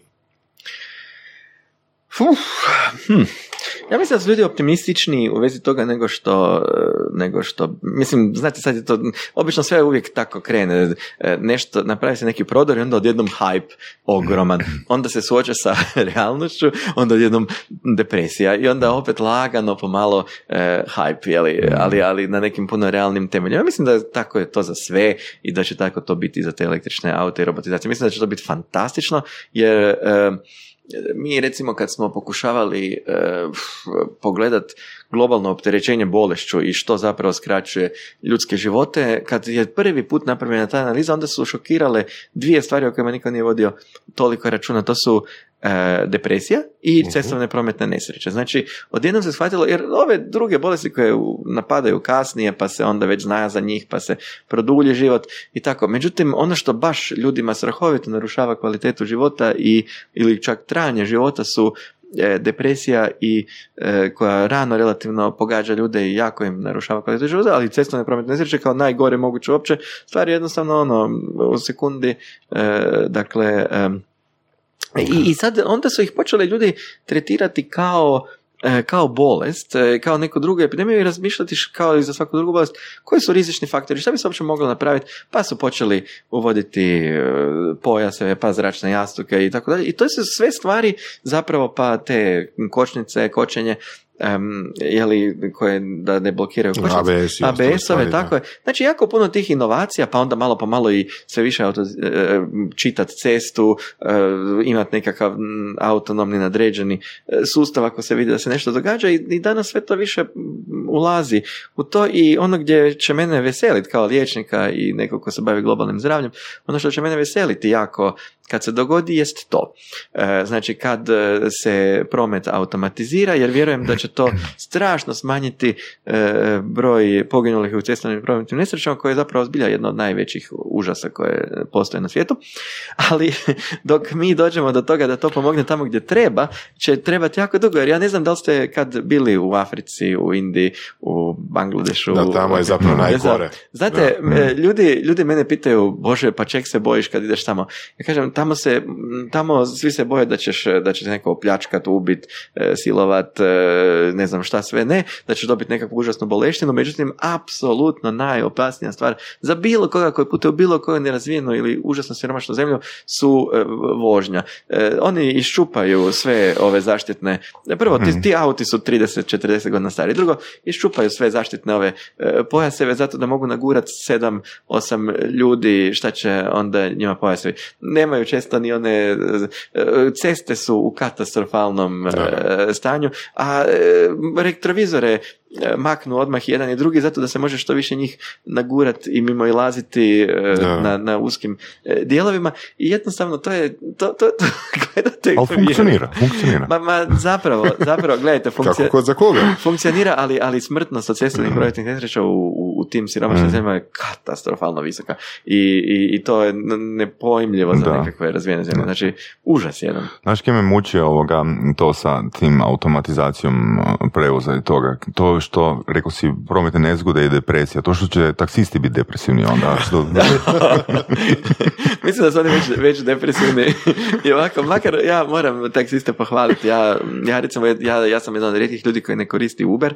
Em, a zašto? Zato što prvo, ja si se mogu refundirati na projekt uvijek sve te taksije, ali drugo, zato što sam više naučio od taksista po svijetu nego što sam na Mm. svih Evo, e, slažem se, apsolutno. Da. Onda smo Da, mi da. ne za automatizaciju na, prometa. Da. Ili Ja, recimo ne za Uber, ali dobro. ja, ja ne znam, ovi, e, ja ne znam da li mi se to čini krivo, ali ovi koji voze Uber su svi jako pristojni, e, šute, e, imaju nekakav Starbucks e, kavicu, e, ovo, ali ne možete od njih čuti što se zbiva. Ja volim kad negdje sletim u neku zemlju bizarnu, da mi odmah neki živopisni e, lik koji se dobro snalazi, ima bar dva pištolja u ladicama i tako dalje, koji će mi odmah ispričati kakva je politička situacija, što se špekulira, ko je s kim. Kad će revolucija? Kad će revolucija. Kad će Tako revolucija? Ja, ja želim čuti kakvo je stanje na, na ulici, a, a- a ne da mi neko pušta neku finu muziku i nudi mi Starbucks kavicu, to, to E. nije moj stil. Evo, Da. podržavam to, da, da. Da. Imam još, uh, mislim, jako zanimljivo pitanje, bar meni će biti.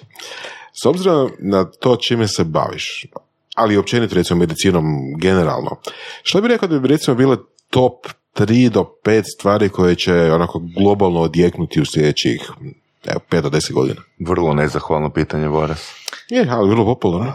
Uh, e, brr. E, e, mislim, to, to pitanje je odlično samo po sebi, znači u 5 do 10 godina, jer to se relativno e, može predvidjeti. Znači, e, mi vidimo da smo sad u jednom ogromnom naletu glede imunoterapije raka kao četvrte e, Ok. linije obrane. To će, tu, će, tu će biti strahovito veliki fokus. Znači, to je jedna stvar. Druga stvar će biti pametni lijekovi, odnosno farmakogenomika, gdje ćemo temeljem... Jesu to ono tipa lijekovi koji su specifični za pojedinu osobu na temelju genoma? Apsolutno, znači, znači mi dajemo danas lijekove svima neselektivno, a svako od nas je potpuno različita jedinka, ima svoj genom, znači puno više ćemo početi se koristiti e, informacijama iz genoma da bismo ljudima davali ispravne lijekove. I što više e, temeljem e, njihovog poznavanja genoma ćemo moći i prevenciju e, raditi, odnosno ranijih gleda. Znači imunoterapija raka bi stavio na prvo mjesto, onda nekakvu farmaku, Mhm, genomiku i personaliziranu medicinu na drugu.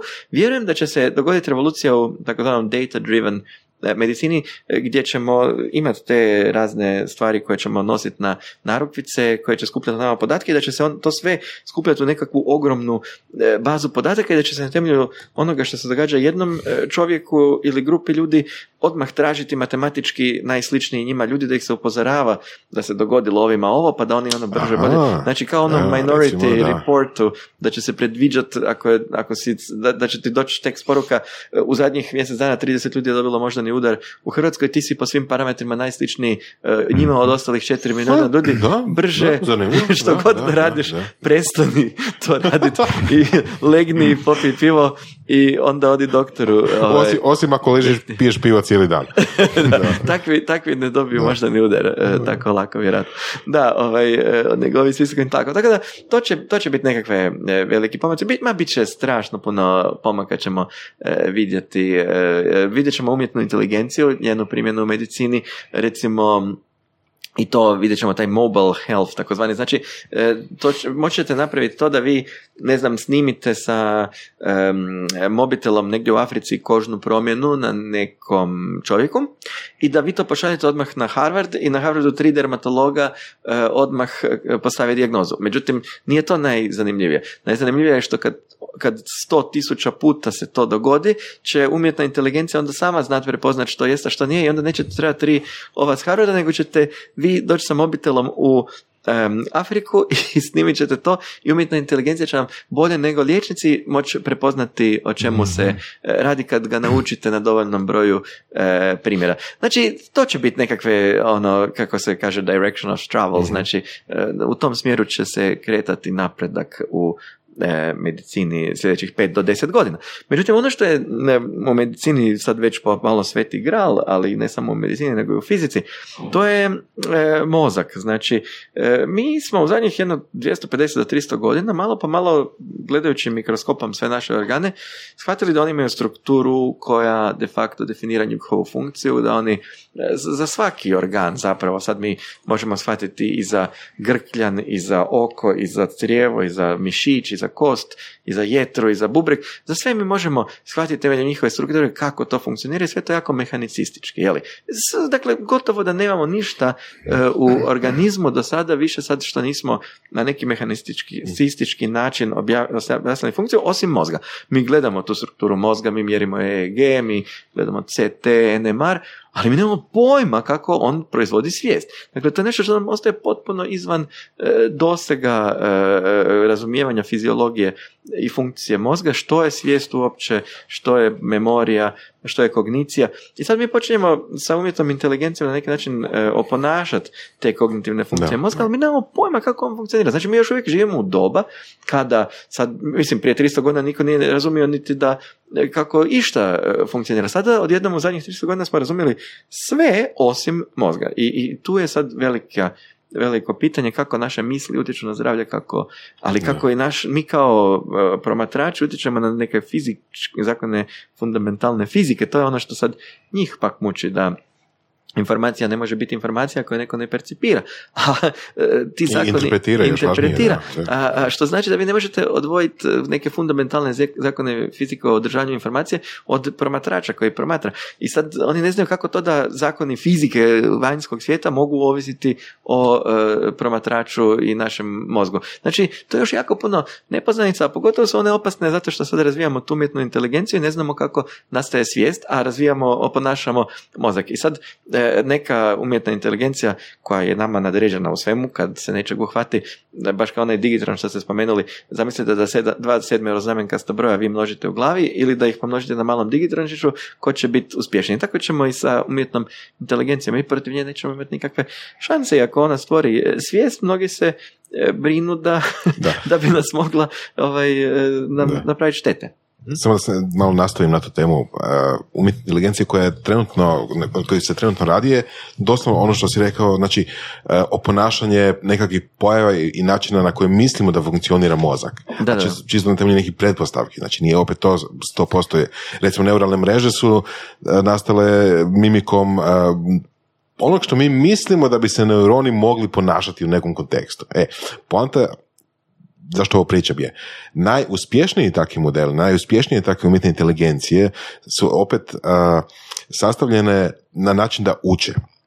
Ali rezultat njihovog učenja nama nije shvatljiv. Znači imamo neki AI ko nešto nauči, kad mi gledamo te podatke, mi kao, kao stvoritelji tog AI ne znamo kako on funkcionira. Znači ne znamo kako je naučio to što je naučio. On, je, on ima nekakav output, on reagira na nekakav način na ono što mu se da i to izgleda inteligentno i to izgleda ono, sa svojim ciljem, jel, sa svojom svrhom, ali što to što je on naučio je, ta skupina bajtova koje je on naučio, mi ne možemo interpretirati. mm To je ono što je strašno, to je ono što je strašno, zato jer mm. do, i ono što mene najviše u tom svemu brine, jer dok ste vi programirali e, kompjuter ili umjetnu inteligenciju na način da ako vidiš ovo, onda napravi ovo, imali ste kontrolu nad svemu što on e, radi od prve do zadnje e, linije, onda je to jedna stvar. Međutim, kad on sad s neuralnim mrežama uči, on sam stvara algoritme koje su izvan naših dosega i on može napraviti ono što mi ne znamo. On može proučiti milijun partija šaha i iz njih izvući stvari i algoritme koje mi ne možemo. Mi imamo intuiciju isto, ali e, i naš mozak radi nešto slično, ali ovaj to radi puno više i bolje. I sad e, smo došli u situaciju da mi možemo samo njemu e, umjetnoj inteligenciji vjerovati. I sad on nam da, ponudi najbolji potez u šahu, i e, mi imamo dvije mogućnosti, ili da kažemo e, meni se to ne čini dobro, ili da mu vjerujemo. E, i, I obično se pokazuje da mu treba vjerovati jer on vidi i zna nešto što mi mozak ne može e, vidjeti i znati. I tako će se sutra događati sa kontrolom leta, sa, sa kontrolom prometa i tako dalje. To je malo zastrašujuće jer će sva ta kontrola biti na način definirana i napravljena koja je nadređena ljudskom mozgu, što znači da će biti bolja, da će biti sigurnija, ali ali da mi nad njim nećemo imati nikakvu kontrolu i da ako se nešto pošemeri ili hakira ili e, nastane bilo kakav bug, da e, će to sve otići e, u vrlo lošu stranu, a da mi nećemo moći ništa učiniti jer nećemo znati kako to funkcionira. U nekoj, na neki način to se vraćamo na početku kad smo rekli da ono digitron, vatra i tako dalje. Znači imamo nešto što ne znamo kako zapravo funkcionira. Ne možemo pisati kako funkcionira televizor, jeli? Tako, toga da ali slično je to. Da, da, da. da, tako da je ono, vrlo zanimljivo da ovaj, jel, napredak ide svojim tempom i, i ne zaustavljuje zapravo, ali malo, malo je nerazumljiv. Je, je, točno, točno, točno. Da. Evo, ja bi, ja bi se stvarno u ime Vorasa i e, sebe i e, odluke Igorove e, zahvalio, ono, znači, kad smo snimili ovu epizodu i zahvaljujemo se Dijani Franulić i Ireni Poljanšek koji su napravili taj inicijalni kontakt i meni su čak u prvu knjigu i dale da, da kod, kad sam bio jedan put kod Irene da ju prolistam. Tako da stvarno ono hvala ti puno Igore na vremenu, bilo je fantastično i evo ja mislim da je to čak drugi najduži intervju koji smo imali do sad. O, a ko je prvi? Ja sam takmičar, moram... E, ajmo ali nemamo više pive. Dobro, morat ću se zadovoljiti. Hvala ti puno. Zadovoljiti drugim mjestom. Evo, bilo je hvala. Sve najbolje i puno hvala vama isto. Bog, bog, bog. Slušali ste podcast Surove strasti. Ako vam se sviđa, lajkajte.